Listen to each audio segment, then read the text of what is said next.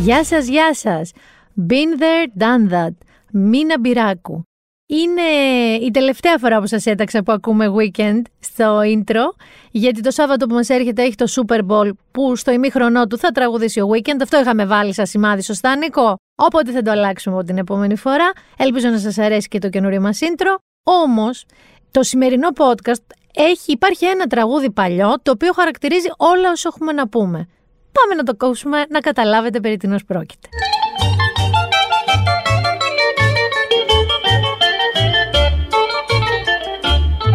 Άρχισαν τα όργανα Σήκω απ' τη θέση σου Άρχισαν τα όργανα. Γιατί πραγματικά το σημερινό podcast έχει πολλά όργανα. Πάμε στο πρώτο όργανο. Το πρώτο όργανο λοιπόν που έχουμε, παιδιά, είναι ο κορονοϊός.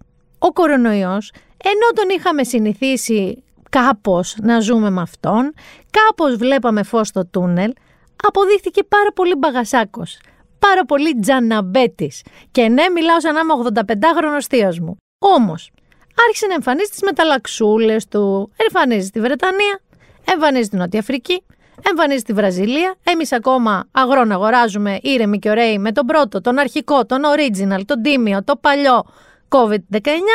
Αρχίζουν όμως και σκάνε και εδώ. Και με τη Βρετανία κάτι πάει και έρχεται. Αλλά είχαμε και της Νότιας Αφρικής και της Βραζιλίας ο ιερέας πάνω στη Θεσσαλονίκη. Και διαβάζω τώρα ότι έχουμε και κόντρα μετάλλαξη στη μετάλλαξη στη Βρετανία, διότι εκεί η μετάλλαξη έγινε κάτι ακόμα πιο καινούριο, ακόμα πιο ζώρικο. Τώρα K84, K9, R2D2, C3PO, κάτι κάπα λέγεται τέλος πάντων. Έχουμε όμως εδώ και στα δικά μας και μία αύξηση κρουσμάτων, η οποία πήγε περίπου ως εξής. Άρχισαμε, είχαμε εκεί 280, λέμε τέλεια, τη γλιτώνουμε. Αρχίζουμε, έχουμε 400 κάτι. Αρχίζουμε, έχουμε 600 κάτι. Και ξαφνικά, πριν λίγες μέρες, ακούμε ένα 1260 και μπαμ και κάτω.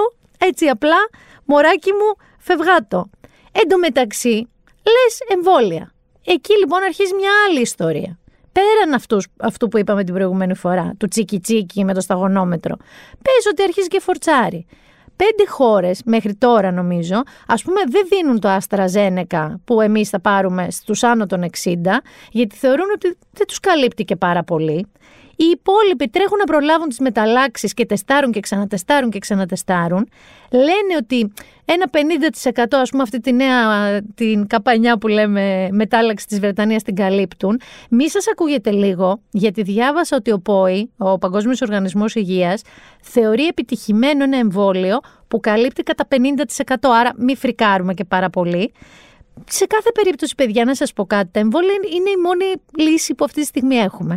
Αυτό και το layering μασκών. Το είδες αυτό, Νίκο μου, εσύ; Που από εκεί που φοράγαμε μία και το debate ήταν αν θα είναι πάνινη, αν θα είναι full face όπως τα δημοτικά, αν θα είναι χειρουργική, αν θα είναι άνθρακα, αν θα είναι δεν ξέρω εγώ τι.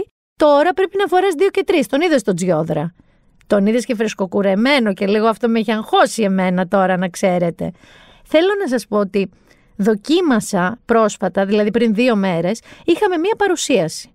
Που σημαίνει ότι μιλάς πολύ στην παρουσίαση. Φόρεσα λοιπόν μία, μία, όχι δύο μάσκες και προσπαθούσα να μιλήσω επί δυόμιση ώρες. Έφυγα κανονικά με συμφόρηση, δηλαδή μπήκα στο γραφείο μου και πέταξα τη μάσκα σαν τη Meredith Grey στο Grey's Anatomy μετά από χειρουργείο αποτυχημένο, ρε παιδί μου, του πέθανε ασθενεί. Τύπου Icy χτύρ. Και δοκίμασα πρόσφατα να φορέσω δύο. Ε, δεν γίνεται. Ε, δεν ξέρω, μακάρι να μπορείτε. Ξέρετε πόσο υπέρ είμαι των μασκών και των εμβολίων. Ωστόσο, θεωρώ ότι δεν γίνεται. Πάμε σε το δεύτερο όργανο από το άρχισαν τα όργανα, το οποίο είναι διπλό και είναι δύο κατηγορό. Είναι δύο ζακιούζ. Δεν είμαστε ακόμα σε αυτό που νομίζετε ότι είμαστε. Το ένα ζακιούζ είναι που πραγματικά με, με εκνεύρισε πάρα πάρα πολύ. Είναι η δήλωση που έκανε ο Υπουργός Δικαιοσύνης που αφορούσε στα παιδιά ο οποίος bottom line είπε ότι όλες οι επιστημονικές μελέτες, εδώ να κάνω μία παρένθεση συντάκτη του 1940 ίσως οι επιστημονικές μελέτες, κατατείνουν, λέει, στο γεγονός ότι τα παιδιά που μεγαλώνουν με τη φυσική παρουσία και των δύο φίλων και των δύο γονέων είναι παιδιά που προσαρμόζονται πολύ εύκολα, δεν αντιμετωπίζουν πολλά ή ιδιαίτερα ψυχολογικά προβλήματα και μπορούν να αντιμετωπίζουν με πολύ μεγαλύτερη ευκολία τις δυσκολίες της ζωής. Παρουσιάζουν λιγότερες παρεκκλήσεις. Και έρχομαι εγώ εδώ και λέω η δουλειά του Δηλαδή, εγώ αυτό που φαντάζομαι εννοεί ότι τα μόνα υγιή πραγματικά παιδιά είναι αυτά που είναι ο Μπαμπακούλης, που η Μανούλα σερβίρει στο τραπέζι και κλείσαμε. Και δεν θα πάω καν στην ε, LGBTQ ε, κοινότητα, έτσι, που είναι ζευγάρι ομοφιλόφιλων που μεγαλώνουν καταπληκτικά τα παιδιά τους, με τρομερή αγάπη και τρομερή υποστήριξη. Δεν καταλαβαίνει ότι με αυτόν τον τρόπο θίγει και ανθρώπους που μπορεί να έχουν αλφα χωρίσει. Β να έχει πεθάνει ο ένας από τους δύο. Γ να είναι άρρωστος, να νοσεί βαριά, να έχει κάποιο πρόβλημα. Δεν καταλαβαίνει ε, με κάποιο τρόπο ή μια γυναίκα που παίρνει το παιδί της γιατί ο άντρας της είναι κακοποιητικός ας πούμε, που είναι και ένα σημείο των καιρών δεν καταλαβαίνει ότι ως υπουργός οφείλεις και δει δικαιοσύνης να μιλάς πραγματικά δίκαια και όχι με λόγια του 1950. Δηλαδή, εμένα αυτό λίγο με χάλασε πολύ. Και περνάω στο δεύτερο ζακιούζ του δεύτερου οργάνου, το οποίο είναι ο τσολιάς στο πώς γερνάμε, κορίτσια. Λοιπόν, ακούστε, υπάρχουν δύο τεινά. Ε, αυτή την, ε, το έναυσμα μου το έδωσε η Ντεμή Μουρ που ανέβηκε σε μία πασαρέλα πρόσφατα και έχει κάνει γυναίκα πλαστικές και άλλες πλαστικές, να σας το πω πιο απλά. Έχει αλλάξει το πρόσωπό της. Αυτό είναι αλήθεια. Πιθανότατα αισθητικά, αισθητικά και μόνο, στο γούστο μου, που ξαναλέω δεν είμαι τσολιάς στο πρόσωπο της Δεμή Μουρ, δεν μου άρεσε. Όπως μπορεί όμως να μου αρέσει και μια γυναίκα που κάπως έχει συγκεκριμένο τρόπο γεράσει ή αφήσει κάποιες ρητίδες της. Τι θέλω να πω; Οι γυναίκες είμαστε χαμένες, βρέξει χιονίσει στα γυρατιά μας. Δηλαδή, Γερνάμε αυτό που λένε aging gracefully, που το ακούω αριστερά-δεξιά, γερνάει με χάρη λέει, που εννοούν ότι είχε αφήσει τον εαυτό της τελείως φυσικό να γίνει πλισέ. Να κατέβει ο ποπός στο γόνατο, να κατέβει το περίγραμμα του προσώπου στο στήθος και ούτω καθεξής. Γιατί αυτό είναι ο νόμος βαρύτητας, είναι το πώς γερνάμε. Το λένε όμως και με μια συμπόνια. Δηλαδή ταυτόχρονα σου λένε αυτή γερνάει με χάρη, ενώ όντως γερνάει έρχεται μια άλλη γυναίκα που δεν της αρέσει ο εαυτός της πώς γερνάει και θέλει να κάνει πλαστικές. Θέλει να κάνει μπότοξ, θέλει να κάνει φίλε, θέλει να κάνει ό,τι στην ευχή του Θεού θέλει να κάνει. Και εκεί έχεις να πεις, γιατί τη λένε καημένη. Κοίτα την καημένη, δεν μπορεί να δεχτεί ότι μεγαλώνει και κάνει συνέχεια πλαστικές. Γενικά καταλάβατε ότι είτε πλησέ είμαστε καημένες, είτε μποτοξαρισμένες είμαστε καημένες. Και εδώ θέλω λοιπόν να σας πω ότι δεν έχουμε δικαίωμα να κρίνουμε το πώς δέχεται μια γυναίκα να γερνάει ή δεν το δέχεται. Όλο αυτό γίνεται πάλι από ένα perception του κόσμου και κυρίως των αντρών για το πώς πρέπει μια γυναίκα να γερνάει, αλλά το λέω και κυρίως στις γυναίκες.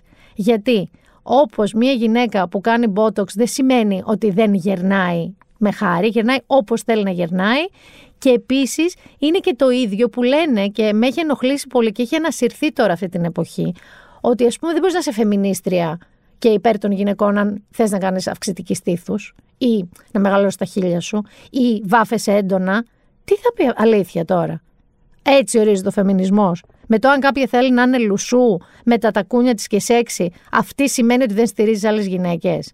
Θα διαφωνήσω πάρα πάρα πολύ.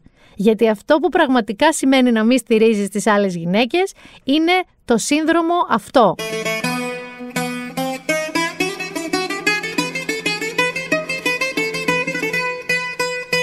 Δεν άκουσα πως είπατε ορίστε Συγγνώμη κύριε, ποιος είστε;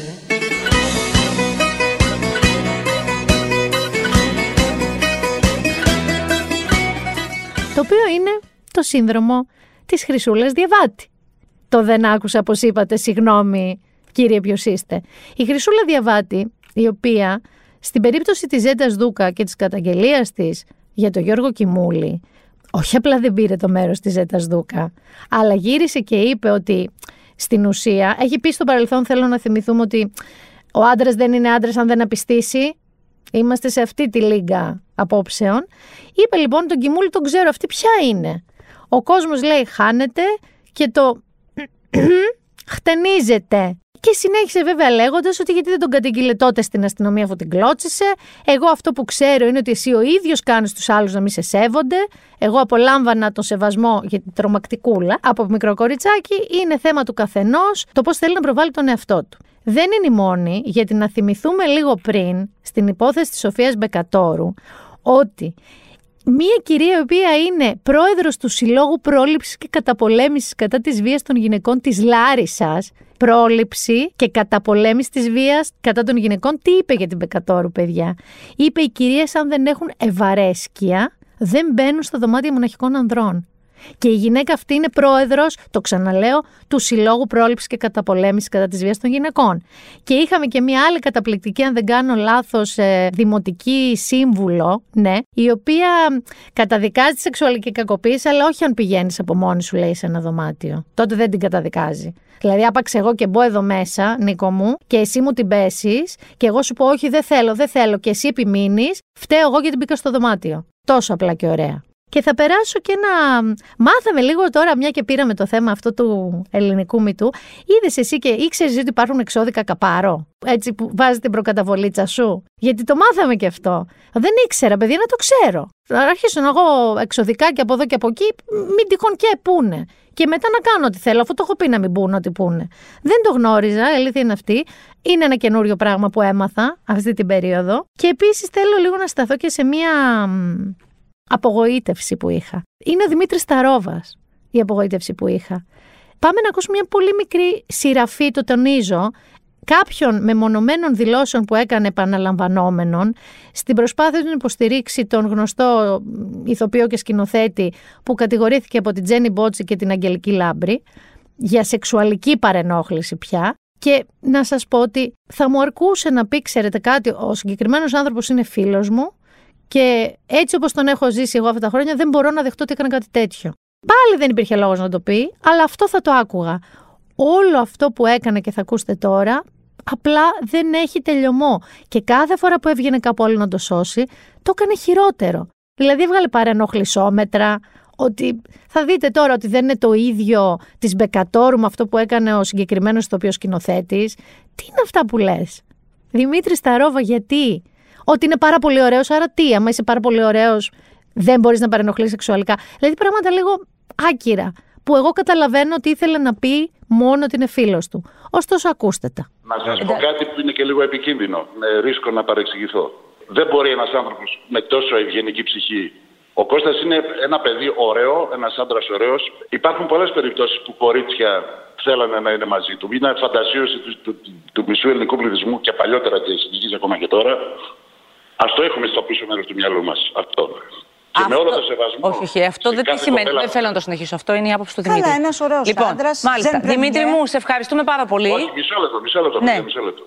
Α έχουμε και στο πίσω μέρος του μυαλού μας ότι αυτού του είδους οι καταγγελίες με όλο το σεβασμό, επαναλαμβάνω, σε κορίτσια που έχουν πρόβλημα, τους έχουν λειτουργήσει οι άνθρωποι πρόβλημα, παίρνουν και κάτι μεταφυσικές προεκτάσεις. Το έχω ζήσει εγώ προσωπικά. Έτσι, ας, απλά το αναφέρω. Δεν το υποβιβάζω σε καμία περίπτωση. Mm-hmm. Το τι πειράζει τον καθένα είναι προσωπικό του θέμα. Ε, κάτι που για σένα μπορεί να είναι λεπτομερές, κάποιον άλλο μπορεί να τον ρίξει σε κατάθλιψη. Έτσι. Όλα και είναι να σεβαστά. στιγματίσει τη ζωή, ας πούμε. Λοιπόν, τίποτα δεν ειρωνευόμαστε, τίποτα δεν υποτιμούμε. Αλλά ανθρώπινα δεν διάβασα με βίασε στα 12 χτύπα ξύλο και το κουβαλάω μαζί μου τόσα χρόνια. Να πω ρε εσύ, άλλη αντιμετώπιση θα είχα. Έτσι δεν είναι. Δεν μπορούμε να τα βάζουμε όλα στο ίδιο καζάνι. Λέω για τη δική μου αντίδραση. Από την άλλη όμως, για μένα δεν μπορείς να έχεις άποψη για το συγκεκριμένο θέμα. Μόνο ο ίδιο. Είπα καμιά άποψη, αγάπη μου εγώ. Ναι, όταν Είπα λες ότι ήταν δεν πολύ... είναι έτσι. Όταν λες, βρε, Δημήτρη, Είπα ότι δεν είναι όταν έτσι. λες ότι είναι Τι ένας λέω; πολύ ωραίος άντρας, Βεβαίως. δεν πρεμιέ και αυτός. Συγγνώμη, τι να μην σημαίνει; είμαστε υποκριτές αφού φτάσαμε στο σημείο να, βγαίνουν, να γίνονται αποκαλύψεις. Δεν έχουμε ακούσει όλοι για περίεργες γυναικείε συμπεριφορές. Δεν υποτιμώ κανένα, ξαναλέω. Δεν υπάρχει και το Ναι, αλλά αντίθετο τώρα ακριβώς. μιλάμε σε- Κορίτσια σαφώς που και πάνε υπάρχει. και την πέφτουν σε ανθρώπους που μπορούν να Ναι, του αλλά τώρα δώσουν μιλάμε δουλειά. για κάτι συγκεκριμένο. Ναι, ρε παιδί μου, δεν μειώνω ότι- ότι το πρόβλημα των κοριτσιών, αν είναι δυνατόν. Αλλά γίνεται και αυτό. Γιατί δεν συζητάει κανείς. Να σου πω κάτι όμως, Δημήτρη μου, επίτρεψε μου και δεν μιλάω για τον Κώστα να το ξεκαθαρίσω 100%. Όμως, εγώ είμαι δημοσιογράφος, ε, αυτό και τα λοιπά και μπορώ να δώσω δουλειά σε μια κοπέλα. Αν έρθεις στο καμαρίνι μου, που μου έχει τύχει και εμένα, μια κοπέλα και μου πει είμαι διατεθειμένη να κάνω τα πάντα μαζί σου για να με βάλεις στην εκπομπή, Λοιπόν, μπορεί να έρθει εκείνη. Έτσι. Το θέμα είναι εγώ τι κάνω. Θα το εκμεταλλευτώ αυτό ή όχι; Εννοείται. Άρα λοιπόν δεν δίνει. Είναι κατακριτέα όλα. Η ουσία είναι ότι δεν τα βάζουμε στο ίδιο καζάνι. Από ό,τι καταλαβαίνω με τις τοποθετήσεις σου, ότι από τη μία θέλεις να στηρίξεις τον φίλο σου που εσύ γνωρίζεις συγκεκριμένα πράγματα. Δεν έχω σεβαστό. καμία ανάγκη να στηρίξω κανέναν φίλο. Ε, πώς αυτό Είπα μου ότι λες τόση δυσκολεύομαι ώρα. να πιστέψω ότι ένας άνθρωπος Ωραία. αυτού του χαρακτήρα θα Από την ζωρίσει άλλη, κάποιον τόσο όταν πολύ. βγαίνει όλο αυτό Δεν είπα ότι δεν έγινε Όταν κάτι. βγαίνει όλο αυτό όμως. Όταν ναι, βγε- οφείλω λοιπόν σαν άνθρωπος, σαν σκεπτόμενος άνθρωπος, να δώσω και στον άλλον μία πιθανότητα Δεν, ότι δεν είναι μπορεί να όμως πάρει μεταφυσικές Η προεκτάσει. συγκεκριμένη περίοδος δεν είναι περισσότερο σημαντική ε, για να σταθεί στην άλλη πλευρά; Των όποιων κοριτσιών λένε κάτι; Είπα εγώ ότι δεν στέκομαι. Βγαίνει ένα γεγονός, ωραία. Δεν σου βγαίνει θέση να είναι μιλήστε, όχι για συγκεκριμένα, μιλήστε για να Πώς να σου το ανοίξει. πω. Η θέση μου και η αντίδρασή μου με την ιστορία του Κώστα, άσχετα αν είναι φίλος και, και να μην τον ήξερα. Δεν μπορώ, δεν μπορώ μέσα μου να είναι ίδια με του προπονητή με τον 11χρονο. Που λέει αυτές τις γελιότητες ότι υπήρχε Μα συνένεση γιατί το και ήμασταν συγκρίνεις; ζευγάρι. Συγκρίνουμε Δεν το ένα με μπαίνουμε το στη άλλο. διαδικασία να Εσύ μου το ζητάς. Το τρίτο και τελευταίο που θέλω να θίξω σε σχέση με το MeToo και ξέρετε γιατί ε, δεν θίγω τις υ- υποθέσεις περσέ, γιατί οι υποθέσεις αυτές πέραν του καλού ότι η κοινωνία ξύπνησε, η κοινωνία άκουσε, ελπίζω να λάβει η δικαιοσύνη από εδώ και πέρα τη σειρά της και να προχωρήσουμε σε μια ουσιαστική αλλαγή των δεδομένων ζωής μας, ειδικά οι γυναίκες, είναι γιατί άνοιξα στόματα ανθρώπων να εκφράζονται και κάπως βλέπεις και απόψεις. Και εκεί αρχίζεις και ψυχανεμίζεσαι πόσο βαθύ ή μη βαθύ είναι ένα πρόβλημα. Στις απόψεις που εκφράζονται. Ο Δημήτρης Καταληφό, λοιπόν, που την προηγούμενη φορά είπαμε πόσο σωστός ήταν ότι αν έχεις βλάψει έστω και έναν άνθρωπο δεν έχει καμία σημασία πόσο σημαντικός καλλιτέχνης είσαι. Προσπάθησε να συμφιλιώσει λίγο το κλίμα, τι να πω, να το εξομαλύνει, λέγοντας η προηγούμενη γενιά να ζητήσει συγγνώμη από την τωρινή και κάπως τσατραπάτρα να τα βρούμε. Κάπως έτσι το εξέφρασε. Έχει σημασία το πώς το εκφράζεις. Να του αφιερώσω πρώτα αυτό το τραγούδι. Με μια συγγνώμη, συγγνώμη μα δεν γίνονται και θαύματα Με μια συγγνώμη, συγγνώμη μα δεν κλείνουν οι πληγές Θα έχουμε γυρίσει πολύ λαϊκό ρεπερτόριο, ε. Και όμως και την απάντηση αυτή της Μαριάννας του Μαζάτου, η οποία είναι ολόσωστη. Όχι, δεν θα ζητήσω εγώ συγγνώμη που φέρθηκα καλά και ο- μαζί με τον άλλον που δεν φέρθηκε καλά. Να ζητήσω συγγνώμη για κάτι που έκανα εγώ. Αν, γιατί σαφώς θα έχω κάνει και εγώ κοτσάνε σε αυτή τη δουλειά τόσα χρόνια. Αν δεν μου πει κάποιος, αν δεν το έχω καταλάβει εγώ, Μαριανά και το και το. Και, απ, συγγνώμη. Δεν θα πάρουμε μαζί συγγνώμες εγώ που μπορεί να έχω κάνει ένα λάθος με τον άλλον που έχει χουφτώσει και έχει κλειδώσει το παιδάκι στο καμαρίνι. Όχι. Οι ευθύνες είναι ατομικές. Να την πάρει ο καθένας την ευθύνη του, να ζητήσει τη συγγνώμη του. Δεν ξέρω αν θα τη λάβει ή όχι, αλλά η συγγνώμη τι είναι, όταν μετανοώ για το έχει κάνει. Όχι όταν φοβάμαι γιατί εξετέθην. Άλλο η συγγνώμη και άλλο τα πίτουρα. Θα κλείσω το θέμα και θα προχωρήσω στην καλεσμένη μου. Θα κλείσω λοιπόν το θέμα με το να σας πω δύο ανθρώπους που θεωρώ ότι έχουν χειριστεί εξαιρετικά όλο αυτό το φαινόμενο και είναι άντρες. Και οι απόψεις τους ε, θα τις βρείτε στο facebook τους. Η μία είναι ο Γιώργος Λιάντος, που είναι ο πρώην σύζυγος της Ευελίνας Παπούλια, ο οποίος πραγματικά με πολύ τσεκουράτο και στα κάτω και επώδυνο λόγο, γι' αυτό και δεν μπορώ να το διαβάσω, γιατί έχει μέσα και μερικές βρισιούλες, έχει τοποθετηθεί ολόσωστα σε δύο-τρία post του. Γιώργος Λιάντος, βρείτε τον. Ε, αν με έχετε στο facebook το έχω κάνει share. Και βέβαια ένα καταπληκτικό υπέροχο κείμενο και έντοιμα του Οδυσσέα Ιωάννου, του γνωστού συγχουργού, δημοσιογράφου κτλ. Φανταστικό κείμενο. Και θα στείλω και έναν τρομερό αγωνιστικό χαιρετισμό εδώ στο Σπύρο Μπιμπίλα. Ο οποίος δεν είμαι φαν της δουλειάς του ως ηθοποιού, γιατί δεν την έχω παρακολουθήσει κιόλας γιατί δεν είναι και του γούστου μου αυτά στα οποία παίζει. Πραγματικά θεωρώ ότι είναι ο ρόλος της ζωής του να είναι ο πρόεδρος του ΣΕΙ, δηλαδή του Σωματείου Ελλήνων Ηθοποιών. Ο άνθρωπος νυχθημερών προσπαθεί με κάθε τρόπο, με, με ολόσωστες τοποθετήσεις, με ολόσωστες δηλώσεις, με το να έχει ένα πειθαρχικό ε, όργανο μέσα στο ε, σωματείο των ηθοποιών, με το να τους παρέχει δικηγόρους, με το να τους βοηθάει τις καταγγέλουσες και τους καταγγέλλοντες να βρουν την άκρη τους νομικά, με ψυχολογική υποστήριξη. Πραγματικά, Σπύρο Μπιμπίλα, είσαι ό,τι καλύτερο μπορούσε να συμβεί αυτή τη στιγμή σε αυτό το χώρο για να το οργανώσεις. Και μιλώντας για ηθοποιούς, πάμε στην καλεσμένη μας, η οποία είναι, κατά τη γνώμη μου, μία από τις πιο όμορφες γυναίκες ηθοποιούς που έχουμε η οποία πραγματικά είναι. Δεν δεν μεγαλώνει. Δεν μεγαλώνει αυτή η γυναίκα. Είναι μια πάρα πολύ όμορφη γυναίκα. Είναι και γρίφος. Διότι ενώ είναι από τις ηθοποιούς που βλέπαμε κάθε μέρα μες στο σπίτι μας, στην τηλεόραση, τρομερά οικείο πρόσωπο, ταυτόχρονα, σαν προσωπικότητα, δεν είναι out there που λέμε. Δεν έχει social media, δεν δίνει πολλές συνεντεύξεις. Οπότε είμαι πάρα πολύ χαρούμενη που έχουμε μαζί μας τη Δάφνη Λαμπρόγιανη. Γεια σου Δάφνη μου. Γεια σου, τι κάνεις; Καλά είμαι. Είπα πριν ότι είσαι ένα, μια γυναίκα γρίφος, γρίφος, μια γυναίκα τρομερά οικία στον περισσότερο κόσμο, αλλά ταυτόχρονα ένας γρίφος σε ό,τι αφορά την, την προσωπικότητά σου. Επίσης, είπα ότι σε βρίσκω τι πιο ωραίες γυναίκες της τηλεόρασης. Με ένα πολύ φυσικό τρόπο. Και θέλω λοιπόν τώρα να σας πω ότι βλέπω live, άβαυτη, ε, μετά από πρόβα. Και είναι π- πολύ πιο ωραία από την στη τηλεόραση. Είσαι παιδάκι. Ναι, υπάρχει, υπάρχει με- μια φήμη τέτοια ότι είμαι Είσαι- παιδάκι, αλλά είναι και λίγο, ξέρεις, είναι ένας διχασμός αυτός. Ισχύει λίγο από μέσα μου, ε, οπότε βγαίνει και, όπως λέμε, και είναι πολύ, πώς να σου πω, επίκαιρο αυτό το καιρό. Περνάμε πάρα πολύ ωραία στα παρασκήνια και αυτό βγαίνει προς τα έξω. δεν μου λες κάτι, θα φτάσουμε σε αυτό γιατί. δι- εντάξει, Όχι, δεν- θέλω να δεν σου είναι- πω ότι κάτι τέτοιο δεν συμβαίνει και υπάρχει με μένα και την στροφοκάμιλος. παιδική μου ηλικία ταυτόχρονα με την πολύ όρημη ηλικία στην οποία έχω φτάσει. Πες μου κάτι, δεν θα σε ρωτήσω προφανώς την ηλικία. Γιατί; Μια χαρά τη λέμε Πόσο την ηλικία. είσαι; Είμαι 53, κλεισμένα Λοιπόν, πάω στο 54. Δείχνει 30, βαριά όμως, με προσπάθεια σας το λέω. Μου είπες κάτι πολύ ενδιαφέρον off air και θέλω να μου το πεις και on air. Που σου λέω, βγάλε λίγο τη μάσκα σου να σε δω, τη βγάζεις και έψαχνα τη ρητίδα κάπου. Δεν υπάρχει. Δεν υπάρχει Πώς με τη δεν λογική υπάρχει, αυτή. καλέ, εντάξει. Όχι, όχι. ε, Εντάξει, δεν υπάρχει, α, αναλο... ίσως ε, συγκριτικά με το τι γίνεται σε αυτή την ηλικία περίπου, ε, η δική μου, το δικό μου DNA είναι πιο ανθεκτικό, οπότε ναι, έχω Μου είπες λιγότερες. ένα πολύ ωραίο λοιπόν πράγμα, ότι και το είδος ρητίδων που κάνουμε Μμμ. Προκύπτει και από το πώς αντιμετωπίζουμε την προοπτική του γυράσκιν. Ακριβώς, Του να γερνάς ναι. δηλαδή. Αυτό ανακαλύπτω σιγά σιγά. Όσο πιο μεγάλη ειρήνη έχεις κάνει με, το, με τη φυσική εξέλιξη της ζωής του ανθρώπου και ε, μ, απεμπλέκεσαι από την αγωνία της αιώνιας νεότητας την οποία σου τρίβουν στη μούρη συνέχεια ε, τόσο μεγαλύτερη πιθανότητα έχει να κάνεις ωραίες ρητίδες. Ήρεμε, γαλήνιε ρητίδες. Ναι, και να είναι και όμορφες. Αντί να είναι μ, ε, ενοχλητικά σημάδια, να είναι στολίδια. Δεν μου λες κάτι. Ε, εσένα, δεδομένου ότι είσαι ένας άνθρωπος τρομερά ταυτόχρονα εσωστρεφής, αν σε έχω διαβάσει σωστά, αλλά ταυτόχρονα και με πολύ Και ξεκάθαρες, εξωστρεφής. ναι, με πολύ ξεκάθαρες απόψεις. Εκείνη η εξωστρέφειά σου. Δηλαδή δεν είναι σαν άνθρωπος που μασάει τα λόγια του και είναι αρεστός. Κοίταξε, εσωστρεφής είμαι δημόσια, αν, αν μπορούμε να ε, πούμε αυτή την, ε, αν υπάρχει αυτή η έννοια.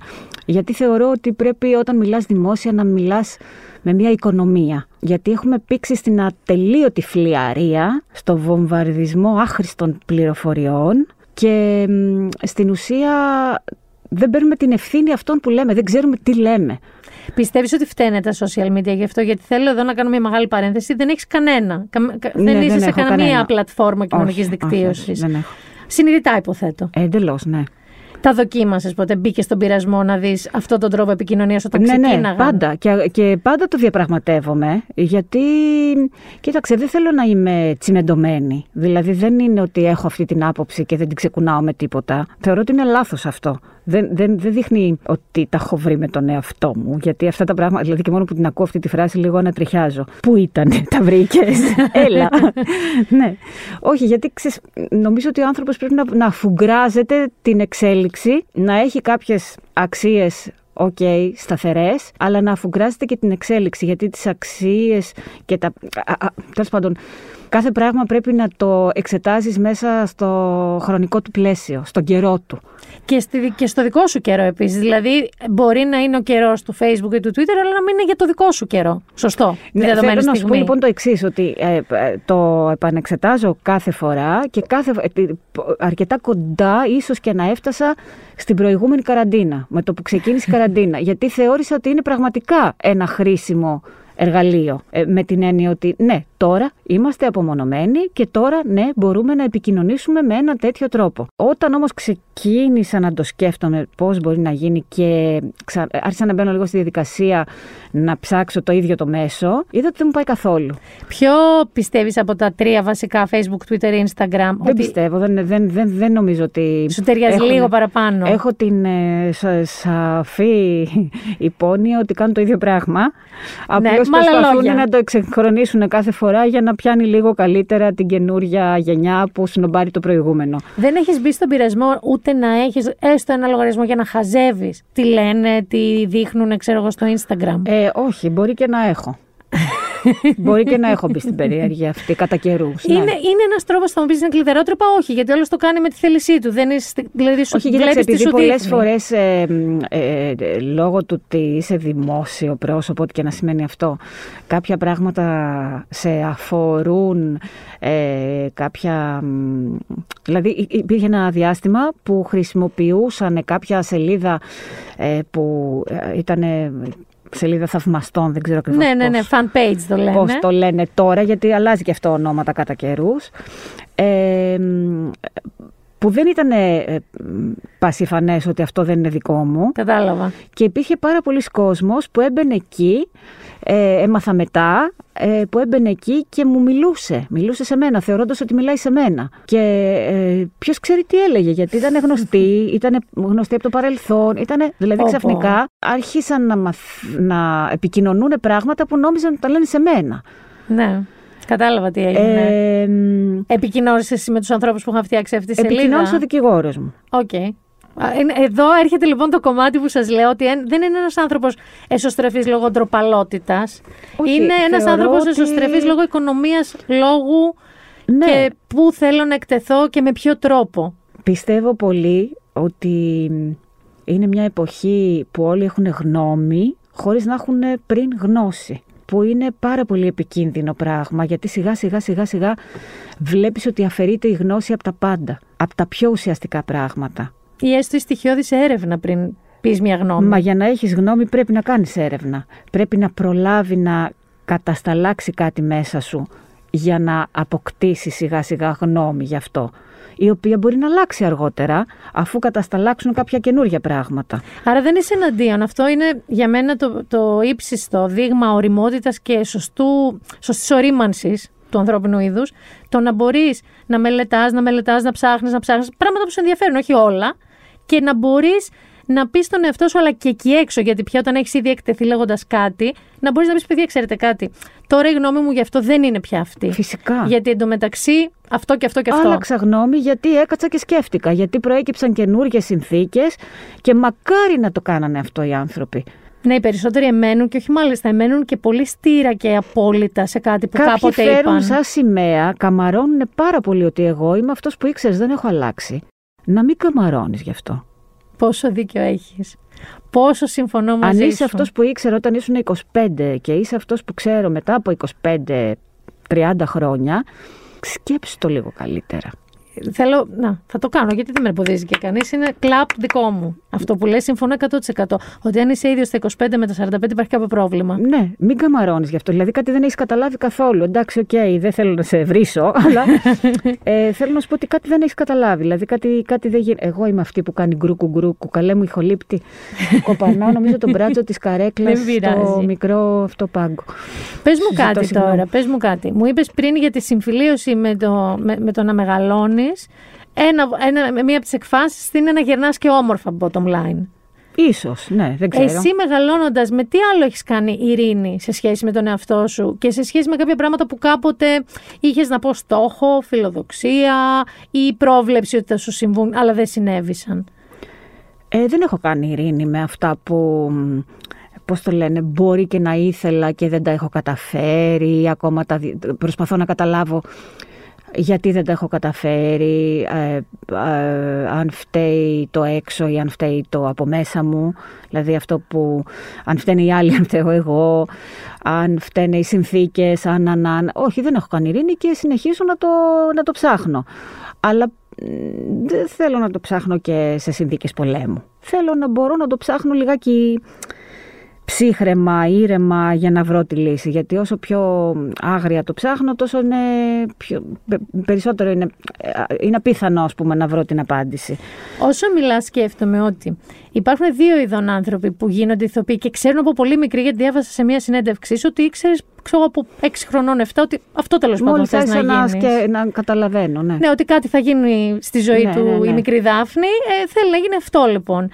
Είναι οι άνθρωποι οι οποίοι αγαπούν πάρα πολύ την, ε, την προβολή όχι με την εγωιστική έννοια, θέλουν να εισπράξουν την αποδοχή του κόσμου, την αγάπη του κόσμου και είναι μέσω η ηθοποιία, η υποκριτική, το τραγούδι, κάποιας μορφής τέτοιου τύπου τέχνη και μετά είναι και οι άνθρωποι που χρησιμοποιούν αυτή την τέχνη σαν έκφραση, γιατί δυσκολεύονται ενδεχομένως Θέλω να σου πω ότι είναι το ίδιο πράγμα.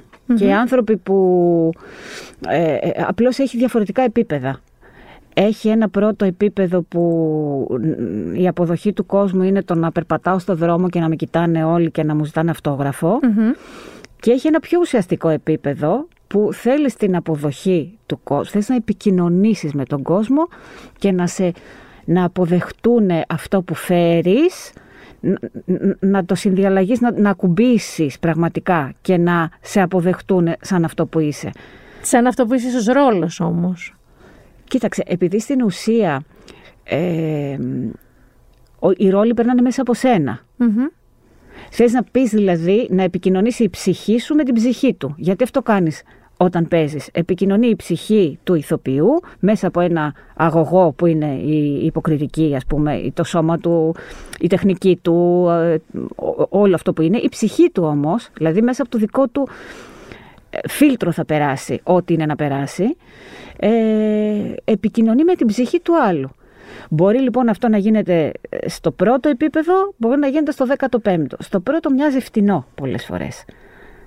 Ε, γιατί καταναλώνεται πάρα, είναι fast food, είναι λίγο καταναλώνεται άμεσα. Εσένα δεν σου αρέσει, αν δεν κάνω λάθος, το, ε, να σου γίνει ένα ντου; Στο δρόμο και το Όχι, λέω γι' γιατί. αυτός το λέω. Ναι, Ναι. εσύ δεν είσαι αυτός ο άνθρωπος καθόλου. Νομίζω Όχι. ότι μπορεί να σε τρομάζει, να σε αγχώνει, να σε δυσαρεστεί. Με δυσαρεστεί ακριβώς γι' αυτό, γιατί πολλές φορές όταν μένεις στο πρώτο πρώτο επίπεδο δεν προλαβαίνεις να δεις το από κάτω και σε ακυρώνει τελικά αντί να σε κάνει να επικοινωνείς. Είσαι απλά μια κυρία που βλέπουμε και να γνωρίζουμε στην Είσαι, τηλεόραση. είσαι το περίγραμμά σου, είσαι αυτό που εγώ έχω αποφασίσει ότι βλέπω. Είσαι μια κυρία στην τηλεόραση που εγώ θέλω να βγω φωτογραφία μαζί της για να αισθάνομαι ότι και εγώ έχω βγει με κάποια κυρία στην τηλεόραση φωτογραφία. Άρα κυρώνει βασικά όλους την ιδιότητα. Ακυρώνει όλη σου την. Δηλαδή είναι το εντελώς αντίθετο, φτάνει να γίνει το εντελώς αντίθετο για- από το. Ε, πώς το λένε, από την αφετηρία από την οποία ξεκίνησες, που είναι να επικοινωνήσεις ουσιαστικά. Δεν έχει κανένα σεβασμό, δεν, δεν είσαι εσύ, δεν υπάρχεις εσύ, υπάρχει το περίγραμμά σου. Έπαιξες για πολύ καιρό, για πολλά χρόνια, πέντε, τέσσερα, ένα ρόλο. Στη, εννοείς, Στη ναι, Μουρμούρα. πέντε χρόνια, ναι. Πέντε χρόνια. Πάρα, πάρα πολύ αγαπητό στο κοινό. Πάρα πολύ. Δηλαδή τύπου one of us. Να, αυτή είναι σαν εμάς. Που είναι ο βασικός λόγος που κάποιος ταυτίζεται. Γι' αυτό και είναι πέντε, έξι. Δεν ξέρω πόσα χρόνια. Μπορεί, να είναι Πέντε, και το πέντε πρώτο, χρόνια, ναι. μπορεί να είναι και το πρώτο serial που μπορεί να πάει πάρα πολλές σεζόν. Πώς ήταν τα φιλαράκια. Στην Αμερική δηλαδή. Αν Ε, συνεχίσει μ. να μεγαλώνει με το κοινό του ενδεχομένως. Όχι. Εγώ Όχι. προσωπικά, ε, για μένα, έτσι, γιατί δεν μπορώ να μιλήσω για τους άλλους ανθρώπους, όχι, ούτε εσύ. μπορώ να, μιλ- να κρίνω ε, μ, παρά μόνο μέσα από τα δικά μου τα μάτια τι πορεία μπορεί να έχει κάτι. Ε, μ, επειδή είμαστε πάρα πολύ, δηλαδή σου λέ- συζητάγαμε και πριν και σου λέω ότι είναι πάρα πολύ αστείο για μένα να μιλάμε για ελληνική showbiz. Εδώ πέρα δεν είναι business, δεν είναι καν βιοτεχνία, είναι εργαστήριο, σπιτικό εργαστήριο. Δηλαδή όλα γίνονται ε, με την ευγενική χορηγία του καθενός που μπορεί και σε πάρα πολλές περιπτώσεις να παίρνει ελάχιστα χρήματα. Σωστό. Ε, μ, η- ε, έχουμε, πώς να σου πω, δουλεύουμε με το ένα χιλιοστό των ειδικοτήτων που μπορεί να δουλέψει σε ένα αντίστοιχο σύριαλ στην Αμερική. Παίρνουμε το ένα εκατομμυριαστό των Εκατομμυριαστό, αυτό χρημάτων πήγα να σου πω, δεν είναι από χιλιοστό. αυτό. Άρα δεν, έχουμε, δεν μπορούμε να συγκρίνουμε σε καμία περίπτωση κάτι τέτοιο. Δεν είναι industry. Ούτε, ούτε κατά διάνοια. Και άρα αυτό τι σημαίνει; Ότι ας πούμε αντίστοιχα όταν τα φιλαράκια παίζονταν 10 χρόνια και που μπορεί να ήταν και λίγο τραβηγμένα προς το Ήτανε, τέλος από τα μαλλιά. Ήτανε. Ε, είχαν ας πούμε μία παρέα σεναριογράφων που γράφανε την, ε, ε, ο- ο- όλο το επεισόδιο και όταν κάτι δεν πήγαινε καλά και βλέπανε, γιατί είχαν και ζωντανό κοινό αυτοί, όταν βλέπανε ότι η ατάκα δεν πέρναγε, σταματάγανε, καθόντουσαν οι 10 άνθρωποι εκεί να λύσουν το γιατί δεν πέρασε το γέλιο στη συγκεκριμένη ατάκα, να τη φτιάξουν, να τη στρώσουν και να προχωρήσουν. Και να μιλάμε για το industry και τη βιομηχανία και, Και όλα θέλω αυτά. να σου πω όχι μόνο Εδώ αυτό. λοιπόν, εδώ λοιπόν, όταν έχεις έναν άνθρωπο Θα γράφει το σενάριο. ο οποίος αγωνίζεται να γεννήσει κάτι για δύο ανθρώπους μέσα σε ένα σπίτι που δεν μπορούν να βγουν έξω από αυτό γιατί αυτή είναι η συνθήκη, ε, κάποια στιγμή θα του τελειώσει. Και εμένα θα μου τελειώσει να προσπαθώ να αυτοσχεδιάσω ώστε αυτό να είναι αληθινό και ζωντανό και να εξακολουθήσει να είναι ο άνθρωπος με τον οποίο ταυτίζεσαι και να μην γίνει μια καρικατούρα και κάτι ψεύτικο. Δεν θα είναι αληθινό, οπότε πάρα πολύ τίμια θα πρέπει να πω εγώ παιδιά δεν μπορώ να το κάνω άλλο αυτό γιατί δεν είμαι έντιμη με τον εαυτό μου και με αυτόν που το βλέπει. Εγώ έτσι, γιατί οι άλλοι έχουν άλλες αντοχές και μπορούν να βρουν και άλλα πράγματα. Όπως και συνέχισε. Α πούμε, ο Βλαδίμηρος συνέχισε. Ναι. Γιατί δεν έχει το δικό μου χαρακτήρα, δεν, δεν αντιμετωπίζει με τον ίδιο τρόπο τα πράγματα όπως εγώ. Μπορεί να έχει άλλους τρόπους να γεννήσει πράγματα, ας πούμε. Συμφωνώ, γιατί είναι μία... Μα όταν δεν έχεις το μέσο να σου πα... να στο δώσουν αυτό που πρέπει να σου δώσουν, πρέπει να το γεννάς. Και δεν σημαίνει ούτε όλοι οι άνθρωποι ότι μπορούν συνέχεια να το κάνουν. Μπορεί κάποια δεδομένη στιγμή να πούν, παιδιά, εγώ τελείωσα, δεν θέλω άλλο να γεννάω. Είναι και άλλες οι διαδικασίες. Εγώ είμαι πολύ πιο εγκεφαλική. Ο Βλαδίμηρος είναι πολύ πιο σωματικός. Ε, υπάρχουν πολλές διαδικασίες που κάποιος μπορεί να πει εγώ συνεχίζει. Και πολλά θέλω, έτσι σε σχέση με το τι θέλει ο καθένας στη ζωή του.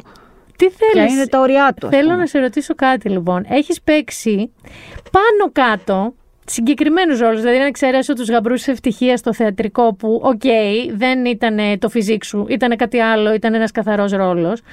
Ε, Α πούμε, δεν, δεν ξέρω, δεν έχω ψάξει όλο σου το ρεπερτόριο. Ό,τι θυμάμαι τώρα από το κεφάλι μου, δεν έχεις παίξει ποτέ ένα πάρα πολύ σεξι ρόλο. Μπορεί Έχεις- και να έχω παίξει, δεν ξέρω. Κοίταξε να δεις. Θέλω να σε ρωτήσω δηλαδή ότι αυτό που λένε ως κακό τη, τη μανιέρα, που στην πραγματικότητα δεν είναι κακό, είναι κάτι που έχουν παντού στο εξωτερικό. Δηλαδή κάθε ηθοποιός έχει έναν τρόπο προσέγγισης και παίξήματο στους ρόλους. Δεν σημαίνει ότι παίζει τα πάντα ίδια. Έχει όμως. Και επίσης δεν καστάρουν έναν ηθοποιό για όλους τους ρόλους. Δηλαδή, κάνε και τον καλό, κάνε και τον κακό, κάνε και τον τρελό, κάνε και τον νέο, κάνε και τον Περίμενε. γέρο. Ρωτάς, έχω την εντύπωση διαφορετικά πράγματα. Όχι, θέλω να σε ρωτήσω αν θεωρείς ότι εσύ μέχρι στιγμής 30 χρόνια και 30, 32 φέτος κλείνω. 32 χρόνια καριέρας στο σύνολό της, έτσι, βγάζω τα πρώτα χρόνια ενδεχομένως. Θεωρείς ότι οι ρόλοι που παίζεις ή σου προτείνουν έχει σχέση με το χαρακτήρα σου, με το ότι είσαι εγκεφαλική και με την εμφάνισή σου; Ή Κοίταξε. Οι ρόλοι που σου προτείνουν ε, πάντα έχουν ε, σχέση με αυτό που είσαι. Δηλαδή δεν μπορώ εγώ να παίξω ας πούμε μ, εκτός αν μιλάμε για μια πάρα πολύ πειραματική παράσταση ε, δεν μπορώ να παίξω το Ρωμαίο. αν όμως το Το προτείνω θα το Ρωμαίο και η δοκίμαζες. Ιουλιέτα. Αυτό θέλω να καταλάβω αν εσύ Περίμενε, θα να το σου, πω, έκανες. να σου πω τι εννοώ. Εγώ έχω περάσει... ε, λοιπόν, τώρα ας πούμε θα στην πω λίγο. Για πέστε μου. Ε, αυτό που, που θα σου πω λοιπόν έγκυται ακριβώς σε αυτό στην πληροφορία. Ε, στα 32 χρόνια που έχω δουλέψει έχω κάνει πάρα πολλούς διαφορετικούς ρόλους. Λες όμως ότι δεν πρόλαβα να δω, δεν είδα όλο Όχι, αυτό. θα Αυτά σου τα πω. τελευταία που έχω δει. Όχι τα τελευταία, ρε Έχω- παιδί μου, τη τελευταία 15 ετία. Ναι, από τότε που έγινα γνωστή. Έχω παίξει ήδη πράγματα πιο πριν, αλλά και από τότε που έχω, έγινα γνωστή έχω παίξει από την πραξαγόρα στις εκκλησιάζουσες, ας πούμε στην Επίδαυρο, μέχρι... Έχω παίξει την Πιτσιρίκα, έχω παίξει και την Τάμα. Ε, γιατί εμένα, ας πούμε, η, η θέση μου και η προσπάθειά μου είναι ακριβώς το να μην σταμπιλάρεσαι σε ένα πράγμα και το έχω διεκδικήσει και το διεκδικώ ακόμα με νύχια και με δόντια. Αυτό από το να πας να κάνεις κάτι που πραγματικά είναι τελείως έξω από σένα για να δείξεις ότι κάνω και κάτι άλλο, δηλαδή αν πραγματικά δεν σε ιντριγκάρει, δηλαδή είναι άλλο το να κατακάτσεις και να κάνεις συνέχεια το ίδιο πράγμα θεωρώντας ότι, ε, πως έχω ακούσει να λένε ότι ο ηθοποιός έχει ειδικότητα, Όχι σε καμία ναι, όχι, περίπτωση. έχω ακούσει συναδέλφους παλιότερα να το λένε. Εγώ κάνω μόνο αυτό γιατί ο ηθοποιός έχει ειδικότητα. Οκ, Και σε κάποιους μπορεί να έχει και, μ, Νόημα και αυτό. ενδιαφέρον. Ναι, να μην μπορούν να παίξουν τα πάντα, αλλά αυτό το ένα που κάνουν θες να το βλέπεις. Μμμ. Οκ. Εγώ δεν είμαι αυτό το είδος. Δηλαδή, ακόμα και στην τηλεόραση που 90%, 99% καλείσαι για να κάνεις κάτι πολύ κοντά στην προσωπικότητά σου, γιατί είναι πάρα πολύ γρήγορο, δεν έχεις περιθώρια για πρόβες, θα πάρεις το κείμενο τη μία μέρα και θα το παίξεις την άλλη. Καλείσαι λοιπόν να κάνεις κάτι που δεν είναι κόντρα τελείως εσένα. Έχω διεκδικήσει και έχω κάνει τη μαντάμ ε, στην, ε, ας πούμε στο είσαι το Στο τέρι είσαι μου το τέρι μου, ναι. την ε, α, πιο άγρια λίγο επαρχιώτησα στο ήρθε και έδεσε και την πιο χαζογκόμενα και την πιο ε, ε, εξωστρεφή στο, στη μουρμούρα. Εκεί μου θύμιζες, ξέρεις τι λίγο, Μέρη Αρώνη. Δηλαδή ναι, αλλά είχες και μία δική Θέλω σου... να σου πω, ναι, θέλω να σου πω ότι ε, διεκδικώ πάρα πολύ να μην παίζω τον ίδιο ρόλο. Άρα, αυτό ήθελα να σε ρωτήσω. Όταν έκανες 4-5 χρόνια αυτό το ρόλο, αισθάνθηκες ότι εγκλωβίστηκες γιατί πια όλοι, έστω το κοινό, ας μην πάμε στο, στο χώρο σου, στο ένα σκηνοθέτη, το κοινό δεν έβλεπε ποτέ τη Δάφνη και έβλεπε τη Μαρίνα; Κοίταξε, μετά από. Ε, ήμουνα ήδη, είμαι ήδη πάρα πολλά χρόνια στη δουλειά για να ανησυχώ πια γι' αυτό. Okay. Δηλαδή, μ, όχι. Γιατί πια με ξέρανε, ας πούμε. Ε, όχι, δεν, δεν ανησύχησα για το τι θα βλέπει το κοινό. δηλαδή, Ανησύχησες σιγά- κυρίως εσύ για το αν μπορείς άλλο, ε; Ναι, γιατί ότι αυτό που κάνω θέλω να είναι ειλικρινές και δι- ε, ειλικρινά δημιουργικό. Γιατί εγώ δεν θεωρώ ότι η τηλεόραση είναι κάτι που ε, το κάνουμε για τα φράγκα, ας πούμε, ή το κάνουμε για να, ε, για να είμαστε και λίγο μέσα στα πράγματα, ή δεν ξέρω εγώ τι. Δεν, δεν, θεωρώ ντροπή να σνομπάρεις την τηλεόραση αν είσαι ηθοποιός και παίζεις την τηλεόραση. Α, Βασικά, ε, θεωρώ ντροπή να σνομπάρεις την τηλεόραση γενικότερα. Ε, και οποιοδήποτε μέσο ε, ε, πώς το λένε, έκφρασης ε, σαν, που σου δίνει τη δυνατότητα να παίξεις αν είσαι ηθοποιός. Ε, κάτσε κάτω και μάθε πώς παίζεται. Σωστό. Και κάνε το σοβαρά. Δεν κατάλαβα. Δεν δηλαδή, είναι η ξεπέτα σου. Δεν είναι καθόλου ε, πιο εύκολο είδος από το θέατρο. Ενίοτε, έτσι όπως έχουν έρθει τα πράγματα τα τελευταία χρόνια, γιατί το ε, θέατρο γίνεται με μια τρομερά παρεξηγημένη ευκολία, ε, είναι πολύ πιο δύσκολο αν θες να το κάνεις καλά. Και ειδικά αν θέλεις να κάνεις σοβαρά κομμωδία. Αυτό είναι κάτι επόμενο που ήθελα να σου πω. Ε, ή μέχρι τώρα υπήρχε μια θεωρία, μέχρι τώρα, ενώ μέχρι πριν πέντε χρόνια, έχει αλλάξει κάπως αυτό. Η ελληνική κομμωδία ήταν, αν εξαιρέσουμε τις παλιές ελληνικές ταινίες, ήταν λίγο φωναχτά, ε, πρώτης ανάγνωσης αστεία, φωνάζοντας, ήταν λίγο, πώς να σου πω, για τα δικά μου πάντα γούστα, ε, ε, μ, κα, κακόηχη. Μμ. Δηλαδή Τουλάχιστον, χαμήλωνα ναι. πάντα τον ήχο όταν έβλεπα κάτι κόμικο στην τηλεόραση. Εσύ λοιπόν έχω παρατηρήσει ότι ε- είσαι ένας, μία ηθοποιός που χρησιμοποιείς εσωτερικό παίξιμο που λέω εγώ, που μπορεί να είναι ένα σπάσιμο του φρυδιού σου, χωρίς πολλά πολλά, δεν φωνάζεις, είσαι πιο αμερικανικής και βρετανικής, χωρίς να το πω στην κομμωδία, το οποίο εγώ το εκτιμώ βαθιά, αλλά ήθελα να σε ρωτήσω αν βλέπεις ότι υπάρχει ένα ρεύμα πιο σύγχρονης κομμωδίας ή οι περισσότερες δουλειές που βλέπεις να γίνονται είναι στο μοτίβο φωνάζουμε, γελάμε, τσιρίζουμε, το εκμεύουμε με Κοίτα, το ξέρεις τι ζόρι. γίνεται. Φοβάμαι ένα. ε, ε, υπάρχει το εξής. Ε, υπάρχει μια αντίφαση. Όχι, δεν μπορεί να. Σιγά σιγά θα πρέπει να φύγει αυτό που λες. Αναγκάζεται να φύγει αυτό που λες. Γιατί μ, πλέον βλέπουμε και πάρα πολύ ξένη τηλεόραση. Και ενίοτε καλή ξένη τηλεόραση. Ε, οπότε αναγκαστικά ε, θα πρέπει, ε, χωρίς να το καταλάβουμε ίσως πολλές φορές, προσαρμοζόμαστε και σε καινούριους τρόπους έκφρασης. Το κακό είναι ότι πάρα πολλές φορές αυτοί οι τρόποι έκφρασης, μέσα σε αυτό το πλαίσιο λοιπόν του πασαλήματος που σου λέω, περνάνε ε, μέσα από ένα φίλτρο μαϊμουδισμού, Αντιγραφής, ναι βέβαια. ε, όπως και πάρα πολλά άλλα πράγματα μες στην καθημερινότητα, από την ψυχολογία μέχρι τη δική σας τη δουλειά πάρα πολύ. Ε, και άρα φτάνουμε και σε μορφές τέχνης πιο σοβαρές που, είναι, που γίνονται με μία ελαφρότητα και έτσι ε, στην ουσία δεν κάνουμε τίποτα. Ούτε φιλτράρουμε το παλιό που είχε βγει μέσα από μία δική μας εξωστρεφή ειλικρίνεια, πιο έτσι ελληνική, μεσογειακή, δεν ξέρω εγώ τι. Ε, ούτε πάμε α- απαραίτητα σε κάτι καλύτερο. Δηλαδή θέλει πάρα πολύ προσοχή. Ε, νομίζω ότι υπάρχει μεγάλο πρόβλημα εκπαίδευσης. Μμμ.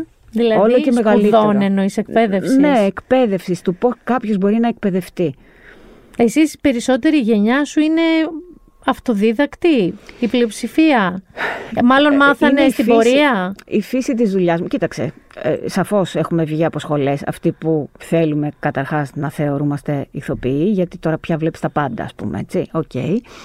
Ε, αλλά σίγουρα το τι είναι αυτή η δουλειά μπορείς να το μάθεις μόνο ε, πάνω ε, στη δουλειά. Μόνο Μετρώντας δουλεύοντας, χιλιόμετρα στο Σανίδι, στην τηλεόραση, στο πλατό. ώρες πτήσης και τα σχετικά. Μμ. Ε, και αυτό σιγά σιγά. Δηλαδή ξεκινώντας να παίξεις δύο ατάκες, δίπλα να χαζέψεις τι κάνει ο άλλος, ο πιο μεγάλος που έχει, το έχει πάρει πάνω του, πώς ακριβώς το παίρνει πάνω του, που το κάνει καλά, που δεν το κάνει, με ψυχραιμία και κριτική ματιά, να το χωνέψεις, να κάνεις λίγο κάτι λίγο μεγαλύτερο, να το χωνέψεις και αυτό να αρχίσεις λίγο, λίγο, λίγο να πατάς Αργά τα σταθερά πόδια βήματα. σου, για να μην φωνάζεις χωρίς λόγο ε, είτε στο σανίδι, γιατί όταν φωνάζεις χωρίς λόγο ενοχλείς και όταν ενοχλείς θα φύγεις. Ισχύει. Ε, λοιπόν, άρα πρέπει να μαθαίνεις σιγά σιγά αυτό που κάνεις, να το χωνεύεις και να φωνάξεις εκεί που πρέπει να φωνάξεις, να ησυχάσεις εκεί που πρέπει να ησυχάσεις. Να έχεις μια- ένα Για να φυσιολογικό μπορέσεις ρυθμό. Κατάλαβες τι εννοώ για το θεατή. Όχι σε Όχι, extreme δε- εγώ, καταστάσεις. κοίταξε, δεν, δεν το εννοώ- το εννοώ και πιο μεταφορικά αυτό Στη το να ζωή, φωνάξεις. ναι. Όχι, εννοώ και στην ίδια τη δουλειά, επί της ουσίας. Ε, σε- Όσον, όσον αφορά την τέχνη αυτού που κάνεις. Γιατί μπορεί να φωνάζεις χωρίς να φωνάζεις, να λες είμαι εδώ, είμαι εδώ, είμαι εδώ και να μην έχεις να μας πεις τίποτα. Ε, α- Αυτό εννοώ. Δηλαδή, μπορεί να φωνάζεις με πολλούς τρόπους. Είτε βγα- βγάζοντας φωνή, είτε κάνοντας πάρα πολύ θόρυβο με την παρουσία σου. Χωρίς να έχεις κάτι να μας πεις. Να μας απασχολείς απλώς τα μάτια. Και τα αυτιά και, την το χρόνο. ενέργεια και το, αυτό, και, ο- και το είναι μας. Ε, οπότε θέλει σαφώς μία, είτε είμαστε εμείς οι παλιότεροι που το, ίσως κάποιοι το μάθαμε λίγο-λίγο, ε, και οι καινούργοι που ευτυχώς έχουν πολύ περισσότερα, μπορούν να έχουν περισσότερα εφόδια, πολλοί έχουν σπουδάσει στο εξωτερικό, μαθαίνουν και χορό, μαθαίνουν και τραγούδι. Εμείς αυτά ήταν αυτοσχέδια τις περισσότερες φορές. Και έκανες και το musical. Αυτό το είδα. Δε, έκατσε- Ε, κοίταξε, το, ήσουν το, πάρα musical πολύ καλή. είναι, το musical είναι ένα από τα κομμάτια που κατά καιρούς έχω τραγουδήσει, ας πούμε. Και Σκέψω ότι εμείς, ας πούμε, το 90, πριν το 2097-98, δεν θυμάμαι πότε ήταν, ήμασταν στο Βήρα της Άγκυρες, που ήταν ένα, μια τεράστια μουσι, ένα, Μουσική, ένα μουσικό ναι, θέατρο. μουσικό ας πούμε. θέατρο, ναι, Ήταν ναι, ναι. Μια, ένα θεατρικό έργο πάνω στην επιθεώρηση. Ε, έχω κάνει και ένα κομμάτι κάποια στιγμή επιθεώρησης, ε, προσπαθώντας να ανακαλύψω και εκείνο το είδος, γιατί δεν το είχα κάνει και ήθελα να δω πώς είναι. Και, και έχω βρεθεί να τραγουδήσω ζωντανά, τέλος πάντων, στην παρα- σε παραστάσεις πάρα πολλές φορές. Ε, το musical επίσης ήταν ένα είδος που ήθελα λίγο να δω. Γι' αυτό Που σου λέω είναι ότι έχω καινούριο περάσει. αυτό στην Ελλάδα το Έχω περάσει musical. από πάρα πολλούς δρόμους, ψάχνοντας, γιατί νομίζω ότι μ, ένα που, ένα που είναι μοτίβος στη ζωή μου είναι ότι αν δεν πηγαίνεις μπροστά πας πίσω, δεν μένεις στάσιμος. Σωστό αυτό. Ε, οπότε- Γιατί είσαι ζωντανός οργανισμός, οπότε Ακριβώς. κάπου θα Όλα τα κατευθυνθείς. ζωντανά πράγματα πρέπει να εξελίσσονται. Αν δεν εξελίσσονται, πεθαίνουν. Δεν υπάρχει στασιμό, δεν είσαι πέτρα. Ακόμα και η πέτρα έχει Έχεις λουλουδάκια πολλά, γύρω της. πιστεύεις, ε, ήδη να μελετήσεις, να ψάξεις, να Α, δεν διερευνήσεις, να ξέρω, στο δρόμο θα το πειραματιστείς. δω. Στο δρόμο θα το δω. Η αλήθεια είναι ότι μεγαλώνοντας είναι πολύ λιγότερα τα πράγματα που μου ε, ξε, Σε ξεσηκώνουν. σε ξε- με ξεσηκώνουν και μ, λέω α, θέλω να το ψάξω. Ε, γενικά, όσο μεγαλώνεις η ελπίδα μικραίνει. Είσαι, είναι ένα θέμα αυτό. Οκ. είσαι ένας άνθρωπος ο οποίος ε, πάει με τη ροή, goes with the flow που λένε οι Αμερικανοί. Είσαι πολύ ανοιχτή στο τι θα βρεις μπροστά σου. Ε, και ταυτόχρονα είσαι ένας άνθρωπος ο οποίος έχει πολύ συγκεκριμένα, πιστεύω, αξιακό σύστημα να το πω σωστά, εκεί. Ε, έχεις, δίνεις δεύτερες ευκαιρίες. Δηλαδή, το λέω και μεταφορικά και ουσιαστικά. Δηλαδή, περνάς από διάφορα είδη, από διάφορες συνεργασίες, που κάποιες δεν σου κάνουν και καθόλου. Θα γύρναγες πίσω Ναι, να ναι, το ναι, ξαναδείς. Το έχω κάνει, το έχω κάνει αρκετές φορές. Και, με, και στις συνεργασίες μου και σε ανθρώπους. Σε σχέσεις, ας πούμε, προσωπικές με ανθρώπους που... μ, Πώς το λένε... Κάτι πήγε λάθος στην Κάτι αρχή. πήγε λάθος πολύ ή δεν ξέρω εγώ τι. Ε, μ, εντάξει, ναι, θέλω να αφουγκράζομαι την εξέλιξη και του άλλου ανθρώπου, γιατί μπορεί και ο άλλος να έχει εξελιχθεί. Μπορεί και ο άλλος να έχει μια ανησυχία για το τι, ε, τι δεν κάνει καλά και τι, πώς μπορεί να το διορθώσει. Οπότε μπορεί να συναντηθείς μια άλλη στιγμή που να είναι καλύτερα. Η πείρα λέει Αυτό ήθελα να σου πω. Το συμπέρασμα σου, ωστόσο, ότι είναι. συνήθω, ε, συνήθως είναι μεγάλη έκπληξη όταν συμβεί αυτό. Συνήθως θα βρεις αυτό περίπου που, έχεις, ε, που ήξερες. Όταν συμβεί αυτό είναι πολύ ευχάριστη έκπληξη Είναι και φοβερό, καλώς ναι. καμωμένο που συνεχίζεις και το κάνεις και δίνεις δεύτερες ευκαιρίες. Εγώ δίνω και τρίτες καμιά φορά και αυτό μπορεί να είναι και λάθος. πάντα δείχνει που λένε νεκροψία. Δηλαδή, ο κάθε άνθρωπος και στην κάθε περίπτωση της ζωής του και στην κάθε στιγμή έχει ένα όριο. Κάποιες φορές το όριο αυτό είναι το 2, κάποιες Ναι, φορές το 3, ναι, ισχύει. κάποιες φορές το 5. Δεν υπάρχει, νομίζω εγώ, κανόνας σε αυτά. Ναι, τε- είναι, για τον καθένα είναι διαφορετικά και με διαφορετικούς ανθρώπους και με διαφορετικές πε- περιπτώσεις γιατί υπάρχει και η αλληλεπίδραση. Αλλιώς ε, έχω αλληλεπιδράσει εγώ με κάποιον άνθρωπο και αλλιώς εσύ. Ακριβώς. Και μ, ναι, είναι, αυτό ας πούμε τώρα είναι και ένα πολύ σοβαρό κομμάτι σε σχέση με αυτά που... Αυτό και πάω τώρα εδώ. Πάω εδώ. Αφήνω το, το αγαπημένο μου που θέλω πάρα πολύ να σε ρωτήσω για την καινούργια σου δουλειά και το καινούριο project. Θα το αφήσω στο τέλος. Ε, γίνεται όλο αυτό, ξεκίνησε με τη Σοφία Μπεκατόρου. Αυτό έκανε την αρχή.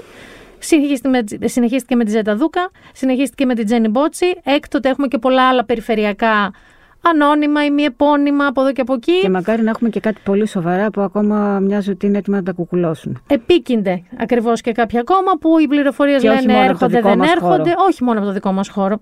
Δικό σας χώρο και από Ναι. το δικό μας χώρο Και από και πολλούς από πολλούς άλλους. άλλους χώρους. Και θέλω λίγο να σε ρωτήσω, σαν έναν άνθρωπο που δεν έχει social media, εχει τεράστια σημασία αυτό που σε ρωτάω, πού στέκεσαι σε αυτή την ιστορία, ενώ ποια είναι η άποψή σου; Γιατί η αλήθεια είναι ότι όποιος έχει social media, παιδιά, και το λέω να ακούσετε κι εσείς, ίσως το έχετε βιώσει, περνάς από 40 κύματα. Θυμώνεις παραπάνω από ό,τι ενδεχομένως είσαι εσύ σαν άνθρωπος. Μένεσαι κάποιες φορές. Διαβάζεις κάτι άλλο. Πίσω Γιάννη τα καράβια. Δι- Πας από έναν άλλο δρόμο. Μπουρδουκλώνεσαι. Και αυτό που σου είπα και πριν, ο Φέρ, είναι ότι κάποιες φορές ενώ το άσπρο και το μαύρο, τα πολύ ξεκάθαρα, είναι ξεκάθαρα, όλες οι ενδιάμεσες αποχρώσεις γίνονται μία τελικά. Και θέλω να σε ρωτήσω, εσύ δεν έχεις social media; Μμ. Λοιπόν, να σου πω τι γίνεται. Για μένα αυτό είναι το πρόβλημα με τα social media. Ότι ο καθένας που. Γιατί ακριβώς την ίδια αναστάτωση και το πέρα δόθε το, περνάει, το περνάμε όλοι μας αυτή τη στιγμή. Έχει όμως πολύ μεγάλη σημασία ότι εγώ ό,τι περνάει από το μυαλό μου δεν το ξερνάω θεωρώντας ότι μιλάω σε ένα φίλο μου. Μμμ. Στα social media μιλάνε όλοι ε, θεωρώντας ότι μιλάνε στην παρέα. Ναι. Ποια παρέα, ρε παιδιά; Δεν ξέρεις καν ποιος είναι ο άλλος. Δεν ξέρεις καν αν υπάρχει ο άλλος, αν είναι ε, φτιαχτός. Για συγκεκριμένους λόγους. Και σου απαντάει πράγματα για συγκεκριμένους λόγους. Δεν ξέρεις ποιος είναι αυτός που απευθύνεσαι. Ε, και έχεις την ψευδέστηση ότι ανταλλάσσεις κάτι με κάποιον που δεν ξέρεις ποιος είναι αυτός. Δεν ξέρεις την άποψή του. Μπορεί αν τον γνωρίσεις αυτόν τον άνθρωπο να πεις τι, τι του λέω ρε αυτού. Αυτός είναι άλλος κόσμος τελείως. Γιατί πάω, τι, πάω να συνενθώ με αυτό; Θεωρείς ότι έχεις, σου έχει δώσει η αποχή από τα social media μια ηρεμία στο μυαλό σου να μπορείς να σκεφτείς και το χρόνο να σκέφτεσαι τα γεγονότα που προκύπτουν και να έχεις μια γνώμη πιο καθαρή; Εγώ θεωρώ ότι επειδή ε, ε, ανήκω στην προηγούμενη γενιά, ε, που ήταν ε, όχι πριν τα social media, πριν τα κινητά. Ναι, Εμείς το σταθερό δηλαδή- και εγώ το πρόλαβα αυτό, ναι, ενήλικας. Ε, αυτό σήμαινε ανάληψη ευθύνης. Δηλαδή σήμαινε ότι εγώ και εσύ έχουμε κλείσει ραντεβού την επόμενη Πέμπτη και θα πρέπει να πάμε στο ραντεβού γιατί δεν έχουμε κινητά να συνεννοηθούμε τώρα δεν είμαι στα καλά μου και δεν θα έρθω. Ε, ε, έπρεπε να αναλάβουμε την ευθύνη αυτού που κάναμε γιατί ήταν πάρα πολύ δύσκολο να, ε, να συνεννοηθούμε στο φτερό. Μμμ. Αυτό είναι πάρα πολύ σημαντικό. Έπρεπε να αναλάβω την ευθύνη του να, να σου μιλήσω στο τηλέφωνο και όχι να σου γράψω μήνυμα ή φατσούλα. Έπρεπε να σε ζητήσω από τους δικούς σου. Να αναλάβω την ευθύνη, να σε πάρω λοιπόν τηλέφωνο και να σε ζητήσω από τη μάνα σου ή από τον πατέρα σου και να πω μου δίνετε τον τάδε. Όχι, δεν εννοώ να σε ζητήσω σε γάμο. ε, ναι, να, να πω μπορώ να μιλήσω με τον τάδε σας παρακαλώ και να περάσω από το φίλτρο της και ποια είσαι, Ναι. ποια να Αυτό του πω. Πώς ακριβώς το, το, το Αυτό έχει μια φέρνεις ευθύνη. τώρα; Έχει, μια ευθύνη. Αυτή η ευθύνη λοιπόν ε, σε κάνει να σκέφτεσαι και τι θες και τι λες και αν αξίζει να το πεις και για ποιο λόγο. Αυτό δεν υπάρχει σήμερα. Εσύ καθένας- μιλάς τώρα για το μετά Λόγω των social media. Ναι, ναι, ναι. Εννοώ ότι στα social media Καλά, αυτή αυτό τη ναι. στιγμή ο καθένας ε, μπορεί άνετα να κάνει μετό, ας πούμε, αυτό που σκέφτεται. Ναι. Απ' την άλλη, διαφωνήσω ότι τα social media είναι ένας λόγος που η ύπαρξή τους γέννησε ενδεχομένως και την αρχή αυτών των Ακριβώς πραγμάτων; αυτό θέλω να πω, ότι είναι και, αυτή είναι και η αντίφαση ε, αυτής της καινούργιας εποχής. Ακριβώς αυτό, δηλαδή ότι τη στιγμή που συμβαίνει αυτό, συμβαίνει και το άλλο. Ότι αν δεν υπήρχαν τα social media, δεν θα μπορούσε να συμβεί αυτό που συνέβη. Γιατί τηλεόραση είχαμε και χτες. Ε, δηλαδή, μέσα από όλο αυτό το ανακάτεμα που είναι πάρα πολύ επικίνδυνο, υπάρχει ένα προχώρημα. Ένα παρακάτω. Ένα πιο γρήγορο προχώρημα και μέσα από όλη αυτή τη συνεννόηση του δεν ξέρω με ποιον μιλάω, υπάρχει όμως μια συνεννόηση που μπορώ να μιλήσω και με κάποιον που δεν ξέρω τι έχει τραβήξει το ίδιο ζόρι που έχω τραβήξει κι εγώ. Σωστό. Και δεν θα το μάθω ποτέ αλλιώς. Ενώ τώρα θα το μάθω. Πιστεύεις ότι αυτό όλο που συμβαίνει τώρα, το υπάρχει τα social media που ο καθένας όντως έχει τη γνώμη του, καλώς ή κακώς την έχει και τα social media του δίνουν το δικαίωμα να την πει, ε, μπερδεύει την κατάσταση. Εσύ ποια πιστεύεις ότι αυτή τη στιγμή είναι η σωστή ροή των πραγμάτων για να έχουμε ένα αποτέλεσμα; Γιατί να μην αναλωθεί όλο αυτό σαν Ναι, μια εγώ έξαρση στα social media, να έχει μια ουσία. Πιστεύω ότι σίγουρα ε, πρέπει να περνάνε μέσα από δρόμους τα πράγματα που μπορούν να, να μας ε, δικαιώσουν γιατί με το, με το να βγαίνω και να φωνάζω με το χέρι στη μέση ας πούμε μου συνέβη αυτό ως αδικημένος που είμαι γιατί σαφώς είμαι αδικημένος σε κάποια Και όπως δεν λες, έχεις και τρόπο να το πεις αλλιώς. πασιφανή πράγματα και δεν είναι η φύση του, του, του, του κακού τέτοια. Δηλαδή αυτό γίνεται πίσω από κλειστές πόρτες. Πολύ ύπουλα. Πάρα πολύ ύπουλα.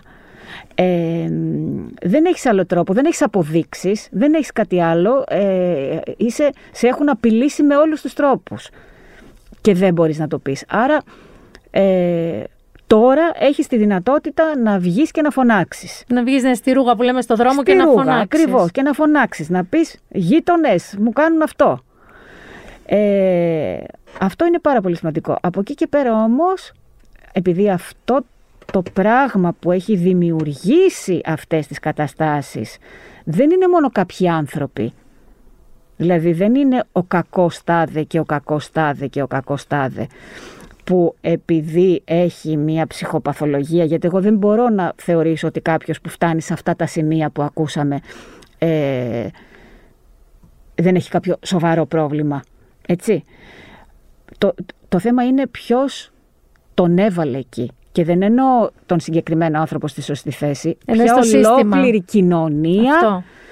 ε, τον έσπρωξε επίσης όπως εμένα με εμπόδισε να μιλήσω για αυτό που μου κάνει, ποια ολόκληρη κοινωνία τον έσπρωξε να θεωρήσει ότι αυτό πρέπει να είναι το ζητούμενο και το δικαίωμά του. Λοιπόν, με βρίσκει τρομερά σύμφωνη γιατί και εγώ πιστεύω ότι η αρχή έπρεπε να γίνει με τα social. Εκεί ακούγεται η φωνή. Τέλος πάντων, είδαμε ότι από εκεί ακούστηκε. Εκεί ακούγεται ναι, δεν ξέρω αν καταρχάς. έπρεπε. Μπορεί να, μπορούσε να γίνει και με άλλους τρόπους. Να μαζευτούν κάποιοι άνθρωποι, να το κάνουν επίσημα με δικηγόρους. Κάπως έτσι έγινε. Bottom. Ε, κοίταξε Μετά να δεις, έγινε Νομίζω έτσι, ότι ναι. έγινε ένα δικάναλο, για να το Ναι. πω απλά. Πιστεύω ότι ταυτόχρονα γινόντουσαν αυτές οι δράσεις. Αλλά για να φτάσει να ακουστεί και να μην θαυτεί σε μια αίθουσα δικαστηρίου λόγω έλλειψης στοιχείων ενδεχομένως.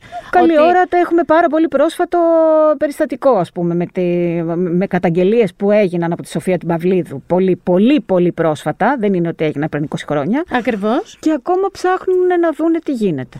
Γι' αυτό λοιπόν το λόγο ενδεχομένως έγινε και ένας συνασπισμός γυναικών και ταυτόχρονη φωνή που λες στη ρούγα, μαζί με όμως δικηγορική υποστήριξη για το μετά. Ναι, αυτό έγινε μετά λίγο. Δηλαδή, πρώτα έγινε ένα μπραφ, ε, λίγο έτσι ακατέργαστο, ε, αλλά νομίζω ότι τώρα βλέπω ότι υπάρχουν αυτές οι κινήσεις και αρχίζω να διαβλέπω και κάτι που στην αρχή ήταν πάρα πολύ ε, ανθρωποφαγικό.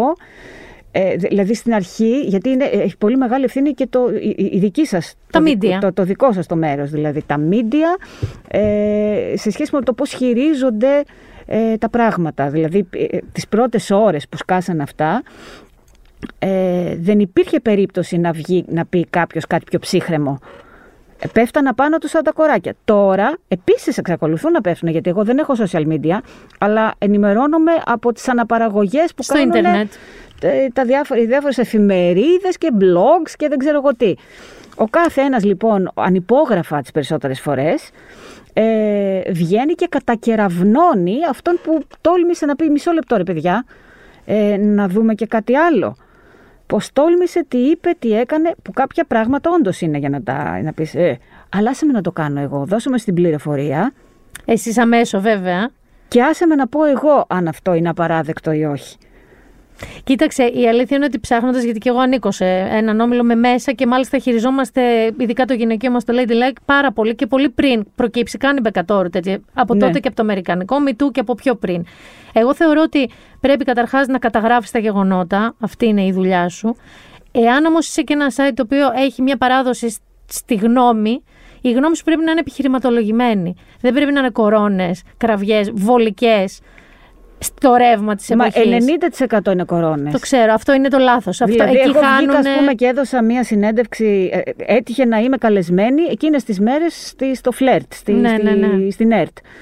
Και είπα ότι εκτός από άλλα διάφορα που είδα, που κανένας δεν έκατσε να ασχοληθεί ακριβώς Εμένα και μου άρεσε θεώρησαν- αυτό που είπες για, τη- για την πατριαρχία και το ρόπαλο, ότι έχουν ξεκινήσει πολύ πιο παλιά αυτή η ιστορία. Πρόσεξε, δεν χρησιμοποίησα ποτέ την, τον όρο πατριαρχία. Όχι, δεν χρησιμοποιείς, χρησιμοποιείς ρόπαλο σπηλιά, έχεις δίκιο. Και το κάνω πολύ συγκεκριμένα γιατί θεωρώ ότι αναμασάμε κάποιες λέξεις οι οποίες μας πάνε σε πολύ συγκεκριμένους δρόμους και δεν βλέπουμε τη γενικότερη εικόνα. Τι θα πει πατριαρχία, να σου μιλήσω εγώ για τη μητριαρχία που έχει φτιάξει αυτούς τους άντρες που τους έκανε έτσι. Να σου μιλήσω για γυναίκες που άκουγα ε, εχτες πάλι στο φλερτ τον, ε, ε, πρωτο- τον Έλληνα Δάφνης Κόκκινος λέγεται ο πρωτοχορευτής της Πίνα Μπάους, Μπάους, ναι. που έλεγε ότι εγώ έρχομαι από την Κρήτη ε, ήθελα να ασχοληθώ με το χορό είχα δυο γονείς που μου είπανε Υποστηρικτικούς. παιδί μου κάνε αυτό που θες θα ψάξουμε να σε βοηθήσουμε Πήγα σε μια σχολή χορού τότε στην Κρήτη και με διώξανε από τη σχολή γιατί δεν με αφήσανε οι άλλες μανάδες να είμαι μαζί με τα κοριτσάκια τους γιατί ήμουν το μόνο αγόρι και ήταν απαράδεκτο. Λοιπόν, ας προσέχουμε τι λέμε. Ας μην αναμασάμε πράγματα που είναι της μόδας.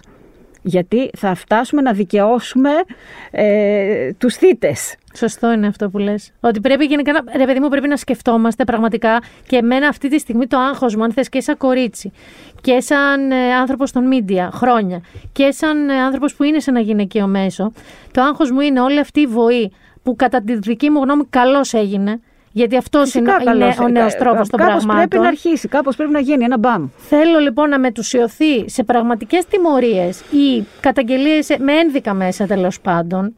Ενδεχομένως να πρέπει να υπάρχει μια συσπήρωση ακριβώς γιατί είναι αυτό που είπες, ότι είναι ο λόγος σου εναντίον του λόγου μου και μια κλειστή πόρτα.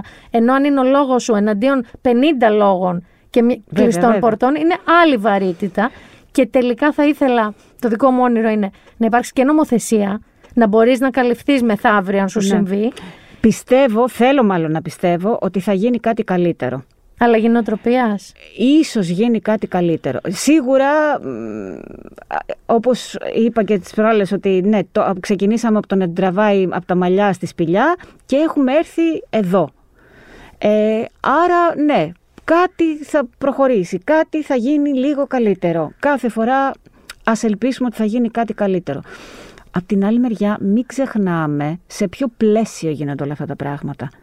Δηλαδή, θα σου πω το, το πάρα πάρα πολύ απλό. Μιλάμε για εργασιακή κακοποίηση, εργα- κακοποίηση στον εργασιακό χώρο. Πες μου σε παρακαλώ, αν η μεγαλύτερη εργασιακή κακοποίηση δεν είναι ότι παίρνεις 400 ευρώ το μήνα, αν θα τα πάρεις, ότι αγωνίζεσαι για να μην συμβεί αυτό, σου, θα, γιατί όλοι θα σου πούνε ρε φίλε, ναι, αλλά και εσύ δεν κάνεις κάτι, κάθεσαι εκεί και σε βαράνε. Ναι, ωραία ρε φίλε, και εγώ προσπάθησα, ε, πήγα και από την άλλη, προσπάθησα να ψηφίσω, να μου συμβεί κάτι καλύτερο στη ζωή μου. Και ξανακαταλήγω εδώ. Υπάρχει ένα τεράστιο πράγμα που ορίζει τα πράγματα. Okay. Ναι. Και καλό είναι να υπάρχουν φωνές, αλλά καλό είναι να έχουμε και τη συνείδηση του τι ακριβώς είναι αυτό που παλεύουμε. Καλό είναι να μην φάμε ο ένας τον άλλον μόνο, γιατί δεν φταίει μόνο ο άλλος που δεν πήρε την προσωπική του ευθύνη εκεί που βρέθηκε. φταίει το, το, το τι τον έβαλε εκεί πέρα. Ψάχνεις πάντα το, την ιστορία πίσω από την ιστορία που τελικά οδήγησε σε αυτό που δημιουργήθηκε. Φυσικά. Γιατί το να, το να, πώς το λένε, να, να κλαδέψω εγώ τον κύριο Τάδε και τον κύριο Τάδε που έκανε αυτά τα πίστευτα πράγματα, ας πούμε, ε, δεν σημαίνει τίποτα. Θα μπει ο επόμενος κύριος Τάδε ε, της επόμενης γενιάς στη θέση του και θα προχωράμε με τον ίδιο τρόπο. Πάντα για να καθαρίσω τη μούχλα πρέπει να, να την κάνω να πεθάνει τη μούχλα γιατί θα ξαναβγεί, δεν φτάνει να την πλύνω. Έχεις δίκιο σε αυτό απόλυτο. Νομίζω και ελπίζω ότι σε αυτή τη διαδικασία μπαίνουμε. Έτσι θέλω να πιστεύω εγώ. Μακάρι να, να είναι έτσι. Εγώ δεν έχω τρομερά μεγάλες ελπίδες. Θεωρώ είναι, ότι είναι πολύ καλό που έγινε αυτό που έγινε γιατί σίγουρα το να μιλάς ε, είναι μια επανάσταση και σίγουρα μπορεί να βγάλει κάπου καλύτερα το να πεις «Ε, φτάνει». Ναι, το τελειώνουμε εδώ, σταμάτα το. Όχι, να, να σταμα... Ναι, όπα, όπα, σταμάτα. Ναι, είναι ένα σταμάτα αυτή τη στιγμή. Οκ. Το τι θα ακριβώς θα γίνει αύριο δεν μπορώ να σου το πω. Κοιτάω μόνο αυτή τη στιγμή. Εδώ μου δίνεις όμως πάσα για την καινούρια σου δουλειά, γιατί μου, μου είπες πολύ σωστά για μητριαρχία, γιατί κάποιες μεγαλώνουν τους γιους τους κάπως. Ναι. Και εσύ στην καινούρια σου σειρά, που θα είναι στην ΕΡΤ και λέγεται Ζακέτα να πάρεις, το οποίο το έχουμε ακούσει όλοι από τις μανάδες μας. Είστε τρεις μανάδες, εσύ Ελένη Ράντου και, Και η η Φωτεινή, Φωτεινή Μπαξεβάνη. Μπαξεβάνη. Και είστε τρεις μανάδες διαφορετικού στυλ, με κανακάριδες, με γιους, σωστά, που κάπως προσγειώνεστε στη ζωή τους. Ναι. Εσύ τι μαμά είσαι, Εγώ είμαι λίγο μια έτσι νεόπλουτη μαμά. Ναι. Ε, ε, ε, είμαστε αδερφές με τη, με τη Φωτεινή την Μπαξεβάνη. Ε, καταγόμαστε και οι τρεις ε, γυναίκες από τη Νεοχορούδα έξω από τη Θεσσαλονίκη. Ναι. Έχουμε μεγαλώσει στο χωριό. Ε, εμείς οι δυο είμαστε αδερφές και η άλλη ήταν η κολλητή μας. Έχουμε Οκ. μεγαλώσει όλες μαζί δηλαδή. Εγώ κάποια στιγμή, ήμουν, εγώ ήμουν λίγο πιο... Ε, Των γραμμάτων και των τεχνών. όχι, όχι ακριβώς. Ε, θα ήθελα να ήμουνα ε, ε, πιο ονειροφαντασμένη με την έννοια ότι ε, θαυμάζω λίγο την Ταϊάννα. Α, Ε, θα ήθελα να είμαι σε, σε μια άλλη κοινωνική τάξη, σε ένα άλλο περιβάλλον, όχι στην Οχορούδα πάντως ρε παιδί μου. ε, που να έχει περισσότερα χρήματα, που να μου δίνει άλλες δυνατότητες και το κατάφερα με κάποιο τρόπο. Παντρεύτηκα κάποιον Με κάποιο άνθρωπο, τρόπο, ναι. ο οποίος είχε χρήματα, Οκ. γιατί ήταν εργολάβος. Εντάξει, δεν παντρεύτηκες δούκα. Θα ήθελα να έχω παντρευτεί δούκα. Εντάξει, δεν προέκυψε. Οκ, αλλά μια χαρά βολεύτηκα στα φράγκα που μου έφερνε ο εργολάβος, τον οποίο ε, αγαπούσα κιόλας ευτυχώς. Πάλι καλά. Ναι, είχαμε και ωραία σχέση. Τώρα βέβαια εγώ μπορεί να συμπεριφέρομαι λίγο σαν δούκισα, γιατί θα ήθελα να είμαι, αλλά μ, αυτό είναι το background μου. Έχω λοιπόν ένα γιο, ε, τον οποίον τον, Τον έχεις μεγάλωσα, καλοσπουδάσει; Τον έχω καλοσπουδάσει στα ιδιωτικά και στα διάφορα, με μία απόσταση ε, μ, ε, ώστε να ε, μάθει λίγο καλούς τρόπους, να είναι λίγο και αυτός κομιλφό. Δεν είχα δηλαδή ακριβώς την πιο κοντινή, ζεστή σχέση που Και ενίοτε πνιγυρί βέβαια των, πνιγύρι των μαμάδων που έχουν εδώ. οι μαμάδες. Τον μεγάλωσα με ψυχολόγους, με αυτά να είναι όλα ε, ε, όπως είναι της μόδας τα τελευταία χρόνια, γιατί υπάρχουν ουσιαστικοί λόγοι που γίνονται αυτά, υπάρχουν και λόγοι που το κάνουν κάποιοι από μιμητισμό και επειδή είναι της μόδας. Λοιπόν, αυτή έκανε όλα όσα έπρεπε να είναι για να είναι μες στα πράγματα. Ο γιος της. Και, λι- και εκείνη, εκείνη βασικά να είναι η κυρία Τάδε, ας πούμε, που Βέβαια. τα κάνει που να έτσι. πει ότι έχω ραντεβού με το παιδί μου, με τον παιδοψυχολόγο, Ναι. να το πάω. Αυτή λοιπόν είχε φύγει από, κα- από την ώρα που παντρεύτηκε, έφυγε από το χωριό και έμενε στη Θεσσαλονίκη, Στην πόλη. στην πόλη. Ε, οπότε μέσα σε αυτό το πλαίσιο έγιναν όλα αυτά. Ο γιος της σπούδασε αρχιτέκτονας, ε, κατέβηκε στην Αθήνα, του ανοίξανε γραφείο αρχιτεκτονικό. Ε, εν τω μεταξύ ο άντρας της πέθανε, Α, είναι και χείρα. είναι και χείρα. Ε, όλες μόνες τους είναι. Δεν, έμεινε, δεν έμεινε τίποτα. Οι δύο, δηλαδή οι δύο αδερφές είναι, η μία είναι χείρα, μ, η- η- αυτή που κάνω εγώ από πενταετία. Πώς λέγεσαι στη σειρά; Ε, λέγομαι Δέσποινα Παπάζογλου. Ναι, OK. OK. Είναι ένα δικό μας αστείο εδώ για... Ναι. Ε, οι, οπ- οι, ε, οι αδερφοί μου και οι φίλοι μου επιμένουν να με φωνάζουν όπως με φώναζαν παλιά Νούλα. Όχι. Και αυτό είναι πολύ καταστροφικό Δούκισσα για μένα. Νούλα δεν υπάρχει, φίλοι μου. Είναι λίγο καταστροφικό για μένα. Προσπαθώ να ανταπεξέλθω όπως μπορώ. Ε, μ, Άρα εσείς θεωρητικά ζείτε στη Θεσσαλονίκη μόνες σας. όχι, εγώ ζω στη Θεσσαλονίκη. Α, οι άλλες νεοχορούδα; Μένουν στο, οι άλλες μένουν στο χωριό. Ελένη Ράντου Μπαξεβάνη. Μένουν στο χωριό Ωραία. ε, και κατεβαίνουμε στην Αθήνα Για τους γιους. γιατί χώρισε ο γιος ε, της γυναίκας που κάνει η Φωτεινή, που είναι ε, η- η μαμά που ξέρουμε. Ναι, Που ο, άντρα- ο γιος της θα πάει, ξέρω εγώ, 100 χρονών. 100 χρονών και θα τον ταΐσει με το κουταλάκι στο στόμα, θα τον κυνηγάει μάλλον να Και τον ταΐσει στο καμία στόμα. δεν είναι καλή για αυτόν και είναι όλες λίγο μπιπ. Ο- Θέλει πάρα πολύ να τον παντρέψει. Α, Αλλά δεν τις Αλλά κάνει θα βρει κάποια. αυτή, γιατί Ε, είναι και για. προξενήτρα. Ναι. Θα βρει αυτή ποια είναι η σωστή. Είχε βρει μία. Αυτός λοιπόν χώρισε. Και κατεβαίνει πάρα πολύ θορυβημένη γιατί χώρισε. Και σας το ε, πάτε παιδί. κι εσείς μαζί. Και πάμε κι εμείς μαζί Επευκαιρία. για να τη συντρέξουμε, ας πούμε. Ναι, γιατί είμαστε πολύ κολλητές. Οι γη σας κάνουν παρέα στη σειρά; Οι γη μας κάνουν παρέα στη σειρά. Και ανακαλύπτουμε λοιπόν. Ε, δια- Εγώ ανακαλύπτω. Ε, ε, εκείνη προσπαθεί να καταλάβει τι γίνεται με το γιο της γιατί ε, χωρίζει και θέλει να δει πώς θα καταφέρει να τον παντρέψει, αν όχι με αυτήν, με κάποια άλλη, να πάμε παρακάτω, αλλά πρέπει να παντρευτεί το παιδί. Ε, η φίλη μας, ε, η οποία ήταν πρώην λαϊκή τραγουδίστρια, Αυτή είναι η Ράντου; αυτή είναι η Ελένη, ναι. ε, στα σκυλάδικα της Βόρειας Ελλάδας. Βαρύ, Ήτανε βαρύ πυροβολικό. Βαρύ πυροβολικό, βαρύτατο. Ε, και η οποία έχει σταματήσει για διάφορους λόγους που θα δείτε να τραγουδάει. Της ξαναγίνεται πρόταση στην Αθήνα με το που κατεβαίνουμε. Οπότε έχει λόγους και αυτή να μείνει στην Αθήνα. Ε, Και εσύ; Παρόλο που έχει μια μ, δύσκολη σχέση με το γιο της γιατί είναι παντρεμένος με μια γυναίκα αυτός που είναι τραγου- παντρεμένος. είναι παντρεμένος και έχει δύο παιδάκια Οκ. και, είναι, και μ, είναι παντρεμένος με μια η οποία έχει τραγουδάει στην όπερα. και υπάρχει μεγάλο πρόβλημα εκεί. ε, και εγώ λοιπόν ανακαλύπτω ότι ο γιος μου, ο αρχιτέκτονας που δουλεύει στην Αθήνα, μόνο δεν δουλεύει. Α, κατάλαβα. Τρώει τα έτοιμα, με κοροϊδεύει, παίρνει από τον κοινό λογαριασμό. Dolce Vita. γι- έχει κάνει τον πόνο του ταξίδια άλλου. στον Παλί και λέει ότι ήταν στην Κύπρο. Έχει τρώει τα λεφτά. Ε, είναι με δύο-τρεις γυναίκες ταυτόχρονα. Διάφορα λοιπόν. τέτοια. Κεραμίδα στο κεφάλι της κομιλφό. Και βλέπει λοιπόν ότι μ, πρέπει να μείνει για να μπορέσει να βάλει μία σειρά στα πράγματα γιατί μάλλον δεν έκανε καλά που τον είχε τόσο από μακριά Και ελεύθερο και λάργα. και αλάργα. Ναι. Πώς είναι να. Γιατί είναι πολύ δική συνθήκη. Εσύ μέσα στον κορονοϊό από καταβολή του, από τότε που μας επισκέφθηκε, ε, έχεις δουλέψει; Ναι, εγώ είχα δουλέψει Είχες πέρυσι το γυρίσματα; καλοκαίρι. Όχι, δεν είχα γυρίσματα. Είχα θέατρο πέρυσι το καλοκαίρι. Ήταν ένα σαν ανέκδοτο. ότι το καλοκαίρι του 20 έκανα θέατρο. Ναι. Ήμουνα στο, στο κρατικό θέατρο Βορεια Ελλάδος, εκεί πάλι σε μια άλλη προσπάθεια να δω πολύ αλλιώς τα πράγματα. Τέλος πάντων, εντάξει. Ε, κάναμε μόνο. Ε, ε, εννοώ ότι Αυτό ήμασταν μια ήθελα- παράσταση που κάναμε, κάναμε την κόλφο. Την κόλφο, ναι. Και παίζαμε ε, μ, πέντε άνθρωποι όλους τους ρόλους της παράστασης.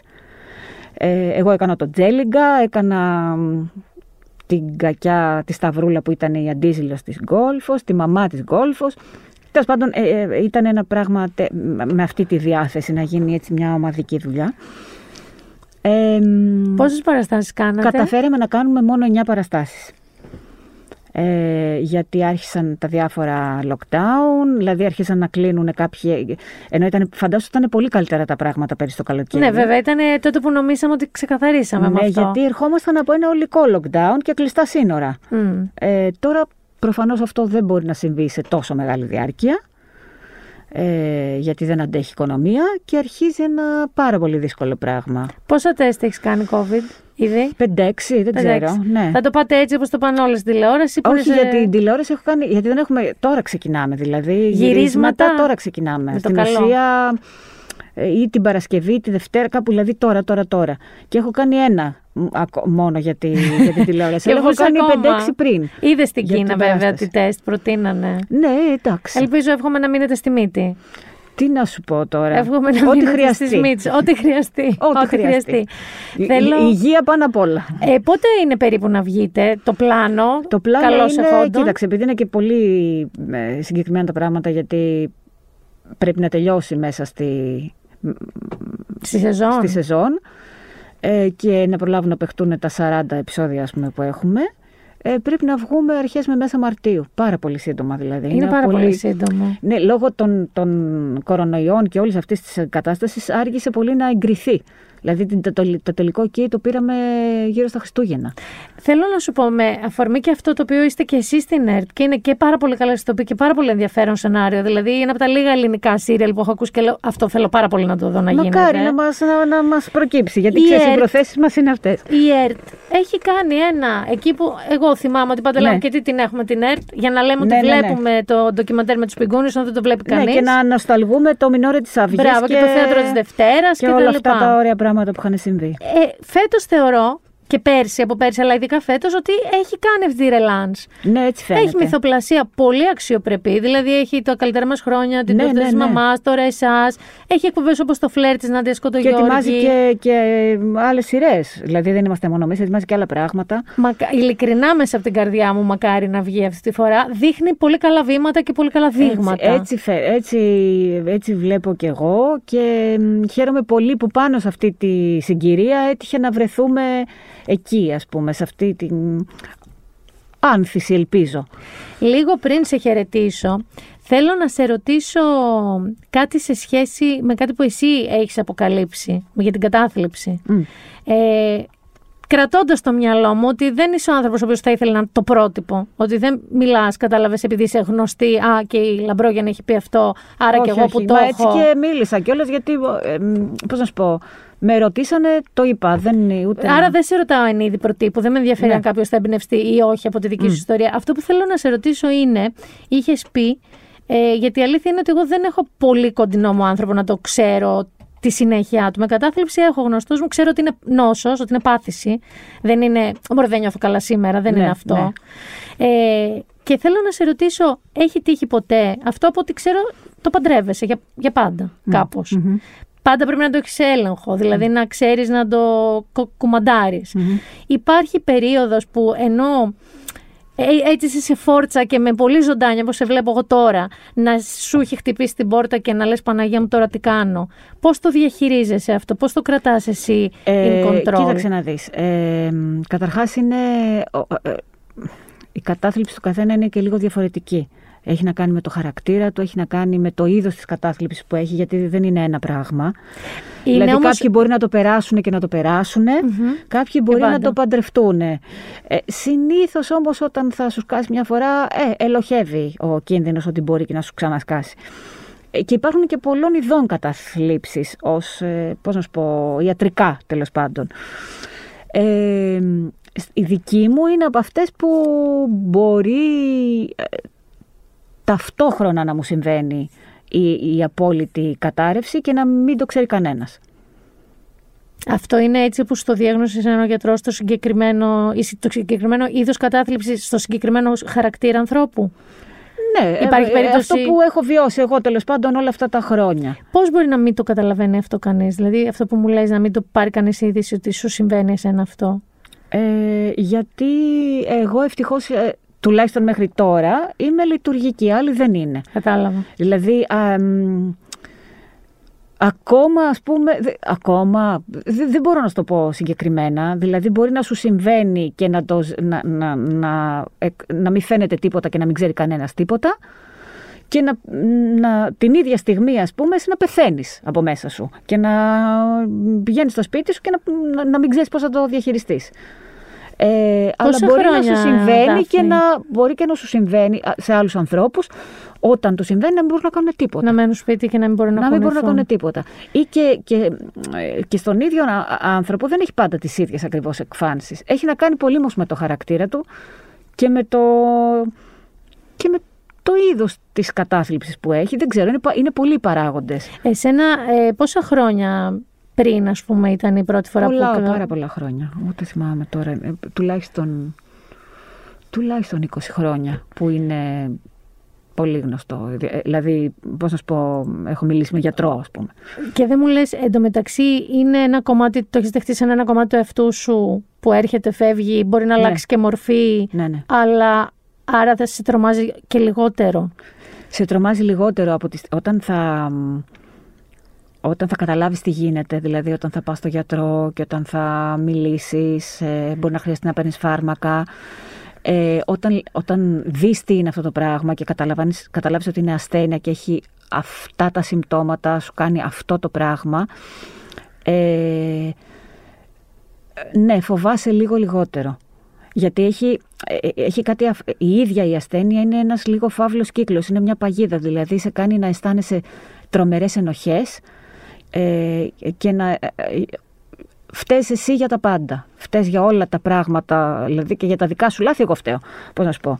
Παίρνει σε τέτοια φάση, μάλιστα. Ε, και- plus ότι είσαι ανάξιος να κάνεις κάτι καλύτερο από αυτό. Ότι... μ, ε, τι να σου πω, η- η- δηλαδή η ίδια η ασθένεια έχει συμπτώματα που σε παγιδεύει. Στην ίδια την ασθένεια. Και γι' αυτό και πολλές φορές κάποιοι δεν ξέρουν ότι είναι αυτό που περνάνε και νομίζουν ότι απλή- απλώς αυτοί έχουν θέμα ή Ναι, χαμηλή αυτοεκτίμηση. είναι λίγο, ξέρω εγώ, είναι σε λίγο πεσμένη και, και γυρνάει και γυρνάει και χειροτερεύει.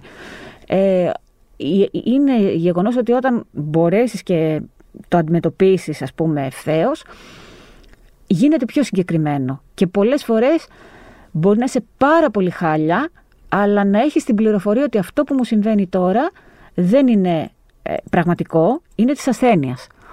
Αυτό από μόνο του ναι, είναι, είναι ένα όπλο εναντίον Και αυτό της. είναι ένα όπλο. Δεν είναι ότι θα σου περάσει, ότι εκείνη την ώρα θα, πά- θα, θα είσαι καλύτερα, αλλά μπορείς ας πούμε να πιαστείς λίγο από κάπου και να, Να λίγο, σπρώξεις λίγο, λίγο να παραπάνω. καταφέρεις, αν καταφέρεις, γιατί εντάξει δεν είναι και πάντα με τον ίδιο τρόπο αυτό που γίνεται.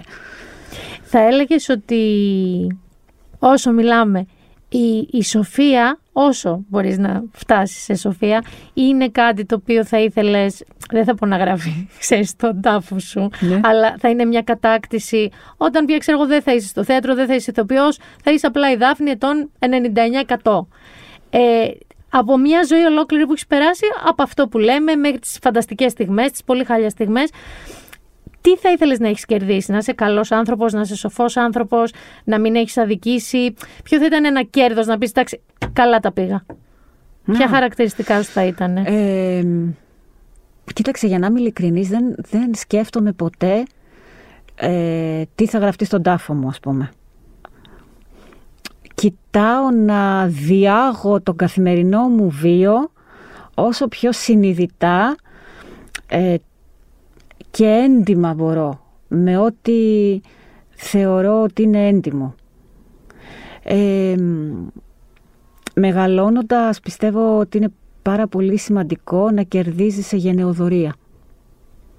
Δεν, ε, δεν ξέρω τι είναι η σοφία και δεν, λίγο δεν με, δεν, Νομίζω δεν ότι με- αυτό, δεν με αφορά και ιδιαίτερα. αυτό να είναι σου το, πω. το, η, η Δεν σοφ- κοιτάω, θέλω να σου πω, κανένα στόχο παραπέρα ότι θα φτάσω να καταλάβω και να γίνω σοφή. Μπορεί να μην καταλάβω τίποτα. Δεν καταλαβαίνω και τίποτα. Δηλαδή, δεν καταλαβαίνω γιατί γίνεται όλο αυτό τώρα και είμαστε εδώ και ζούμε και κάνουμε αυτό το πράγμα. Δεν, δεν ξέρω, τι να σου πω. Αλλά τουλάχιστον άσε το πριν, άσε το μετά. το τώρα. Κοίτα εδώ που είσαι να κάνεις ό,τι καλύτερο μπορείς. Για σένα, για τους άλλους, για το παρεδώσε σου. Σε ευχαριστώ πάρα πάρα πολύ. Να είσαι Ε, καλά. θα σας δω. Θα είναι, θα είναι η χρονιά που θα δω και ΕΡΤ μετά από πάρα πολλά χρόνια και ελληνική σειρά και που με πολύ μεγάλη μου χαρά. Μακάρι Και να θα μας είμαι πετύχει. με τη Μακάρι, Δούκισσα γιατί κι εμείς- Νούλα. Με τι; Team Δούκισσα Νούλα. Με τη Δούκη Σανούλα, οκ. Σε μακάρι, ευχαριστώ. μακάρι να μας πάει καλά και εγώ σε ευχαριστώ. Να είσαι καλά. Αφού ακούσατε όλα τα ενδιαφέροντα που μας είπε η Δάφνη και την ευχαριστούμε πάρα πολύ, θα μείνω εγώ στους ηθοποιούς Νίκο μου. Θα τους προτείνω να δούμε κάτι που μου θύμισες εσύ την προηγούμενη φορά ότι δεν το είπαμε. Το Call My Agent. Φώναξε τον manager μου, δεν ξέρω πώς το λέει στα ελληνικά στο Netflix. Στα γαλλικά λέγεται ε, Disascent που είναι 10% που είναι η προμήθεια των μανατζαρέων, των ε, ατζέντιδων των ηθοποιών. Μια καταπληκτική γαλλική σειρά στο Netflix, η οποία ολοκληρώθηκε κιόλας με την τέταρτη σεζόν της και στην πραγματικότητα ακολουθεί τη ζωή των managers και των ηθοποιών μέσα από το πώς τους κλείνουν δουλειές, τι στραβό μπορεί να πάει. Έχει τρομερές εμφανίσεις από πραγματικούς ηθοποιούς που κάνουν τον εαυτό τους, όπως Μόνικα Μπελούτσι, Ζαρενό, ε, Σούζαν Σάραντον. Τρομεροί ηθοποιοί. Και έχει και περιπτώσεις βέβαια παρενόχλησης. Έχει σημασία να το δείτε και αυτό. Δείτε λοιπόν αυτό. Δείτε και το Super Bowl άμα θέλετε αμερικάνικο φουτμπολ. Είναι περισσότερο πάρτι, εμένα μου αρέσει και το άθλημα, αλλά δείτε το, είναι οι πιο ακριβές διαφημίσεις του πλανήτη, παίζουν εκείνη την ώρα και ε, τα ημίχρονά τους έχουν τους μεγαλύτερους καλλιτέχνες. Είχαν Τζένιφερ Λόπες, Ακύρα, Γκάγκα, όποιον μπορείτε να φανταστείτε. Justin Timberlake. Φέτος έχουν weekend. Οπότε ας είναι στην τηλεόρασή μας αυτό το Σαββατοκύριακο. Ελπίζω μέχρι να βγει το podcast να μας έχουν κλειδαμπαρώσει και τελείως μέσα. Κρατάω μια πισινή, μπορεί και να έχει γίνει. Σε κάθε περίπτωση, been there, done that. Μήνα μπυράκου. Ραντεβού εμείς την επόμενη εβδομάδα.